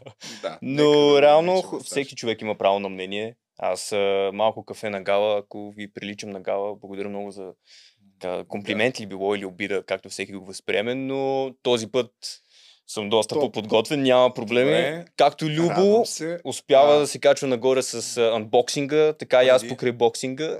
Преди това все пак да, да ти кажа, че да, да ти кажа, че аз си държа на думата. В предния епизод ти казах хората, колкото пари се съберат от бутона Super Tanks, ще ти ги дам. Сега набързо тук скролнах, мисля, че са около 60 лева. Сега за 5, 6, 10, 20 лева разлика няма да правим. Не, не е Обаче, за да разбереш как работи YouTube, 60 лева са дали. 30% от тях отиват за YouTube, остават 42. Само, че има и 10% данък печалба, който трябва да плати фирмата, което означава, че за тебе, за тебе остават около 35 лева. Дет се вика пак по-добре от нищо. Пак са някакви пари. Айде, абсолютно нелегално ще ти ги дадем, защото по принцип даже дори за тия пари трябва да има някакъв граждански договор, ама са 35 лева получаваше и така деца вика да под масата, въпреки че е над масата. Да. 35 Мерси, лева, това е първия хонорар. Мерси на хората, които И се дадат. а, мисля и този епизод по същия начин. Аз ти казах, че ще говорим за пари следващия път, ама не, няма да говорим за пари. Абсолютно безплатно си тук и този епизод. Така е. А, и колкото дарения от бутона Супер Тенкс успееш да събереш, това ще ти бъде хонорара. Окей ли си с това? Няма абсолютно никакъв проблем. Целта ми е да мога да се изявявам и да придобивам колкото се може повече опит. Така че Добре. всеки тръгва от някъде. Рим не е построен за един ден хора, така че няма никакъв проблем. Сега, а, по някакъв начин трябва да направим преход от тези нелепи шеги и така малко закачки, а, защото идеята на твоето присъствие е все пак да говорим за теми, които да дават някаква стойност нали, на хората и да научават нещо ново. Разбира се. Днес, а, тъй като се навършват преди няколко дни, на 6 и 9 август, стават 77 години от а, бомбардировките в Хирошима и Нагасаки. Какво можеш да разкажеш а, с, за тях? С, с тях знаем, че приключва Втората световна война. Аз не съм си припомнял така знанията, които имам за Втората световна война, така че се вика, ще разчитам основно на теб да изнесеш продукцията на този сегмент. Ти си подготвил няколко да, снимки, благодарение на които да, да ползваме като референция, но да, Да, когато стигнем ти от някъде и, и така. Така, а, както Любо... Имаш пълна свобода. Както Любо добре каза, а, наскоро се навършиха 77 години от едно трагично, да не кажа две трагични събития, които белязаха света. Както правилно Да. отбеляза, повтарям, бомбардировките над Хирошима и Нагасаки. Но за да се потопим в сферите на миналото, все пак трябва да започнем откъде и как се създава тази бомба на вашите екрани, която имате с а, наименованието The Little Man или Мълчуганът на български. Това е а, дали да мене бомбата, която пада над Хирошима. Три дни по-късно е Фетмен, Точно така. която е Пусната над. Нагасаки. Да, дебелакът. Но преди да разкажеш за как са направени бомбите, все пак трябва да споменем, че няколко месеца по-рано Хитлер е убит, се самоубил в своя бункер и на практика войната приключва. Точно Нали, така, така да се но каже. а, Германия капитулира и остава Япония да, да, да, да бъде сразена, тъй като те отказват да бъдат да, да капитулира. Има една конференция. Точно така. така. А, само да отбележа, ти правилно казваш, Япония отказва да, се, отказва да капитулира, защото а, именно не мога да след откъде е този цитат. Просто ми се върти в главата през цялото време на подготовка, че а, в Германия се борят до последния войник, а в Япония се борят до последния жител, което показва колко много те са отдадени на каузата да спечелят и да не, бъдат, да не се предадат.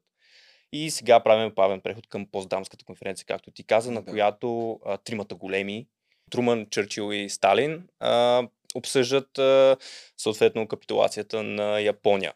Постдамската. Да. Извинявам се. А, тогава. Да, правилно сега ще ви покажа на... А, тогава се коментира относно капитулацията на Япония. Но Япония точно един ден по-късно а, отказва това, защото смята, че не е нещо сериозно. Те на практика им поставят ултиматум и им казват, ако не, не се предадете, а, не ще сринем до основи вашата Да. страна. Нещо такова. Точно така, като обаче никъде не се споменава за използването на ядрено оръжие. А, преди Поздамската конфер... конференция, пардон, а, на 16 юли е извършен е, теста Trinity, в който е използвана и първата атомна бомба в проект, проекта Манхатън, който ще застъпим сега. А, това е мълчуганът, но Trinity не успя да намеря него снимка, за да го покажа на зрителите, респективно слушателите. Като първата атомна бомба се нарича гаджет или на български устройството. Тогава ръководителят на проектът Манхатън, Опенхаймер, за любителите на киното, знаят, че Кристофър Нолан създава и скоро ще пуска филм за Опенхаймер, казва, а, по-скоро цитира Аз съм смъртта, разрушителя на светове. Защото осъзнава от неговите ръце чедото, така, бащата на атомната бомба, каква сила и мощ има. После преминаваме към първата атомна бомба, която била използвана, а, мълчуганът, както виждате на вашите екрани.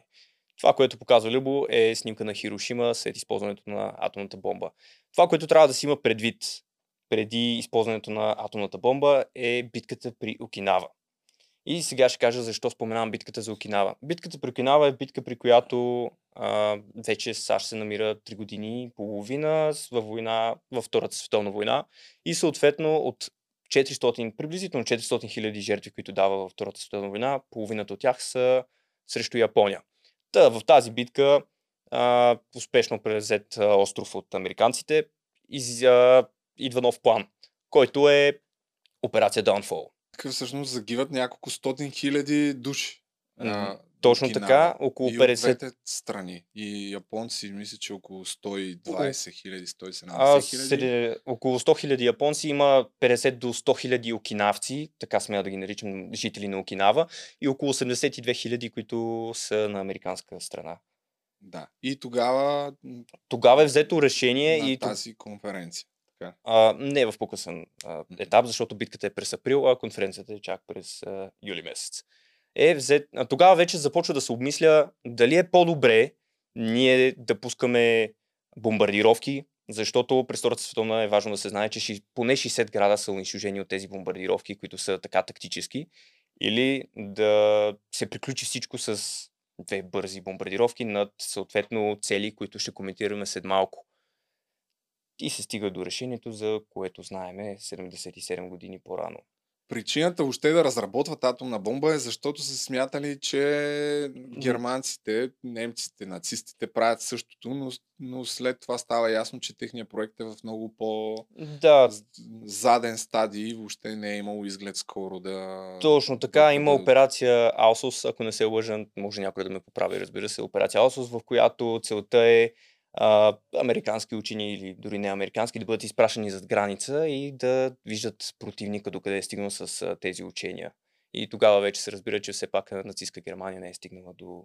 Хубаво е да се отбележи и да се знае, че Труман до последно не знае за разработката на тези атомни оръжия. Той научава едва след смъртта на Рузвелт. Тоест, разбирате за каква тайна а, подготовка се говори тук. Та, след като Труман а, разбира, дава зелена светлина, а, 28, пардон, 26 юли генерал Спац получава разрешение, както така се сриза се повторя зелена светлина, че кога след 3 август, когато времето позволи, от остров Тиниян могат да бъдат пуснати Б-29 крепости, така да ги нарека, които да бомбардират а, предварително избрани цели. Пренасяме се в а, далечната 6 юли 1945 година, в която е именно първата бомбардировка. Така. Това ли сте резултат? Това е Хирошима, да, резултата от а, атомната бомбардировка. Мисля, че нататък, ако скромниш има, това е Нагасаки. А, това е поглед над а, Хирошима, единствения запечатан, така да се каже, снимков материал на това какво може да доведе една атомна бомбардировка. Това е Нагасаки преди атомната бомбардировка. За този човек ще говорим малко по-късно, като интересен факт. И това е The Fat Man, или така наречения дебелак на български. Тук виждаме на Нагасаки близост. То няма много смисъл да навлизаме в а, подробности кой точно е взел решенията, какви в крайна сметка са били целите. Едва ли ние сме хората, които ще направим много добър анализ какво е довело до тези събития. А, има изключително много документални филми и книги за Втората световна война, така че няма да отворим очите на, на хората. Разбира се. По същественото, според мен е, че а, след като, защо има втора бомба? Защото след първата атомна бомба а, Япония не се предава, не капитулира, напротив, по никакъв начин, дори доколкото знам в началото, не са смятали, че не са си давали сметка какви ще бъдат последиците. От това нещо и затова три дни по-късно пускат втора бомба. Точно И така. чак една седмица след като е пусната и втората бомба, тогава вече се предават. Т.е. има един период от цели 10 дни, в които те не са разбирали въобще какво е това. Ами, това е ново оръжие, което бива използвано на фона на края на Втората световна. Правилно, както отбеляза, те не са разбирали какво е това. Просто американците го пускат с идеята, както казахме вече, да капитулира Япония. Обаче император Хирохито, той вече, така да кажа, промил мозъка на населението си и те знаят, че от това да се предадеш на врага не носи никаква слава и даже има така пропаганди, които са били от порядъка на ако врага тръгне да ви хваща, направете си се пуко, което е така... Да. 77 години по-късно, какво, как изглежда този град? Проучил ли си? Проучил съм, разбира се. Как изглежда града? Какви са последствията? Има ли и днес а, от а, радиацията там, която е била от бомбите? Хирошима в днешно време няма абсолютно нищо общо с а, това, което е било след бомбардировката. Има, между другото, интересен фактор, който е, че е казано, че в Хирошима нищо няма да порасне в близките десетилетия, но точно една година по-късно расте а, олеандър, мога да се сетя точно как се каже цветето? Оле- олеандър, прощавайте, но то е символ на а, така на надеждата. Има и оцелели гинкопилова дървета, естествено, които успяват да устоят на атомната бомбардировка, но в дне- в днешно време има даже а, и огън, който е за- запален през 64-та година, който е казано, че ще бъде изгасен единствено когато приключи, а, когато въобще няма никакви атомни оръжия на света. Тогава ще бъде единствено изгасен. Колко души са загинали? Около... Грубо е да се каже колко хора са загинали, защото това, което показва Любо на вашите екрани са нали, преди и сега. Но имало е, единствено се знае за първите, които са около стотина хиляди, но след това хората започват да измират от а, радиацията, болест Екс, както се казва, и съответно е, има само цифри, които варират и не искам да подведа зрителите, респективно слушателите колко са, но по време на бомбардировката са били около 285 хиляди души на Хирошима и около 200 хиляди до 300 хиляди в Нагасаки. Добре, има ли още нещо, което искаш да кажеш? Ами, искам, ако може да върнеш на онзи интересен Аха. човечец, то това е единствения така жив, пред... вече не е жив, но представител на човек, който е оцелял двете атомни бомбардировки. Оцелява в Хирошима и след това в Нагасаки. Как, какво прави в Хирошима? Той е на бизнес работа като представител на Mitsubishi. Знаете Mitsubishi, запознати се с тях. Гръмва атомната бомба, той оцелява. Леко обезобразен, той успява да намери път до своя дом и жена в как се Нагасаки. Това е човека, който оцелява две атомни бомби. Хирошима, а, леко обе... така, по записите беше казано, че е обезобразен. Вода се по а, документален филм, който препоръчвам всеки един от вас да гледа. Човек оцелява двете атомни бомби.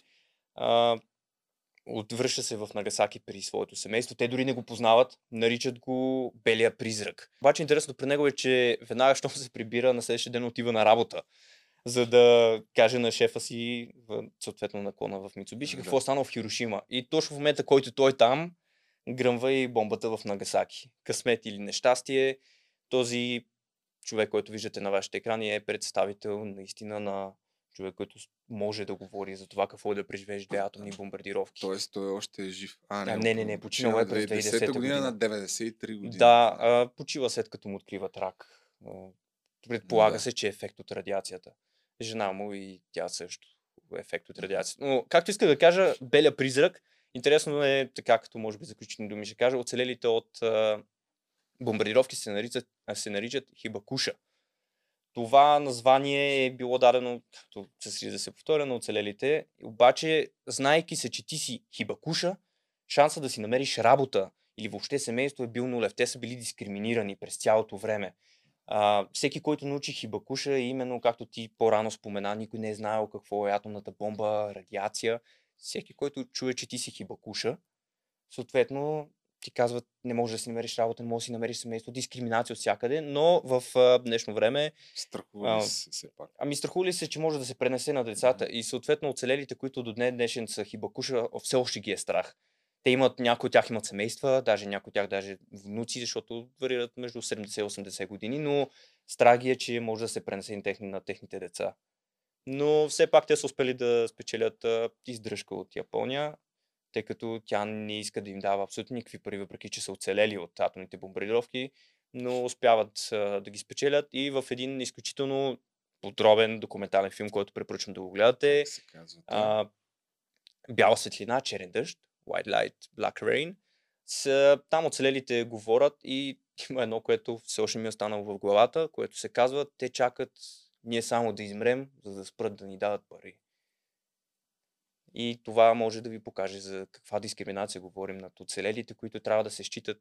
Не искам да предлагам Тоест, собствено мнение. са по-скоро дискриминирани, отколкото им се помага. Точно така е. Те трябвало да водят а, множество движения, за да може въобще да накарат собствената си страна да им помогне по някакъв начин. Е, това предполагаме било в начало първите години сега, не вярвам да е така. Ами, доде, както споменах вече, има, получават а, естествено, медицинска издръжка, но... вече са починали, да, А, да, има около стотина хиляди, ако не се лъжа, които се и до днешен, слава богу, са живи, но, както казах, цитирах, те просто чакат ние да умрем.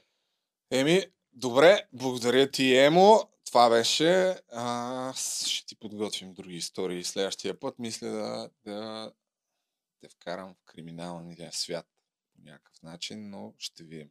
Добре. А, това е нещо, искаш и да пожелаеш А, зрителите. Искам да се извиня предварително, ако някое име не съм населил година, месец. А, и тук където... По някакъв начин аз съм се разхремил, така че трябва да завършваме по най-бързия начин този подкаст, защото почва да ми тече носа. Благодаря на зрителите и последните думи от Любо. Ами, Няма последни думи. Благодаря, че гледахте. Абонирайте се за канала, въпреки че забравих да го кажа по-рано. Това е. Чао!